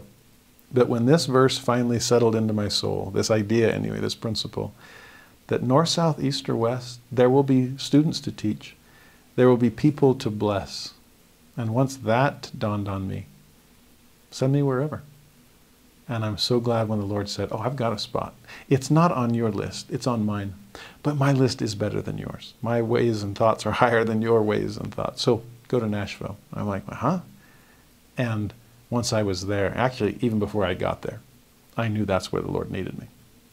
It's a beautiful thing to watch in young missionaries, the transition from, I really hope I go to wherever, to a north, south, east, west approach of Heavenly Father, here am I, send me, and send me anywhere. And why am I so open to your direction? Because I trust you. I remember the great talk from Elder Rasband about mission calls, and that there is and Elder, I believe Elder Bednar gave a talk about this as well, that there's a difference between the calling to go preach the gospel and the assignment to a specific field of labor. The assignment can change, The calling has not. It's like what we talked about earlier, the difference between programs and principles and priorities. Well, places can be like programs. They can be changed. North, south, east, west, it mattereth not. Because you can't go amiss if you're holding to the principles and the priorities. And what are they? Verse 4, to declare the things of God. To declare what you've heard and verily believe and know to be true. I love that the three things listed go in that order because it's almost a crescendo of conversion. Often when we start, we're just declaring the things we've heard. I don't totally know all this for myself, but I've had enough spiritual experience to know that God wants me to go out and share his message. So here are the things I've heard. But the more we do that, the more we come to understand truth, they become the things that we verily believe. We'll continue down that path. See the fruits in people's lives, and by their fruits ye shall not just believe, ye shall know them, and now you know it to be true. I love that evolution from heard to believe to know. And then finally verse 5, behold, this is the will of him who hath called you. And who's that? Your Redeemer, even Jesus Christ. Amen. I hope that you've felt his voice behind the revelations that we've studied today, to get a sense that it's our Redeemer. Because we needed redemption. What he's done for us, he wants to do for others. And if it's like Alma, when I see what God has done for others, it reminds me of what he's done for me. If we can move forward in our service to other people with that thought in mind, with our redemption, and more importantly, our Redeemer, he's the one that is trying to lift us and others to the crown that he has placed before us. So that ultimately, what can we do with that crown? We can cast it at his feet, as we learn from Revelation chapter 4, that we can honor and adore and emulate Jesus Christ. That is the purpose of all of these missions, spiritual and temporal. So go ye, to the north or the south or the east or the west. Ye cannot go amiss if you are coming unto Christ.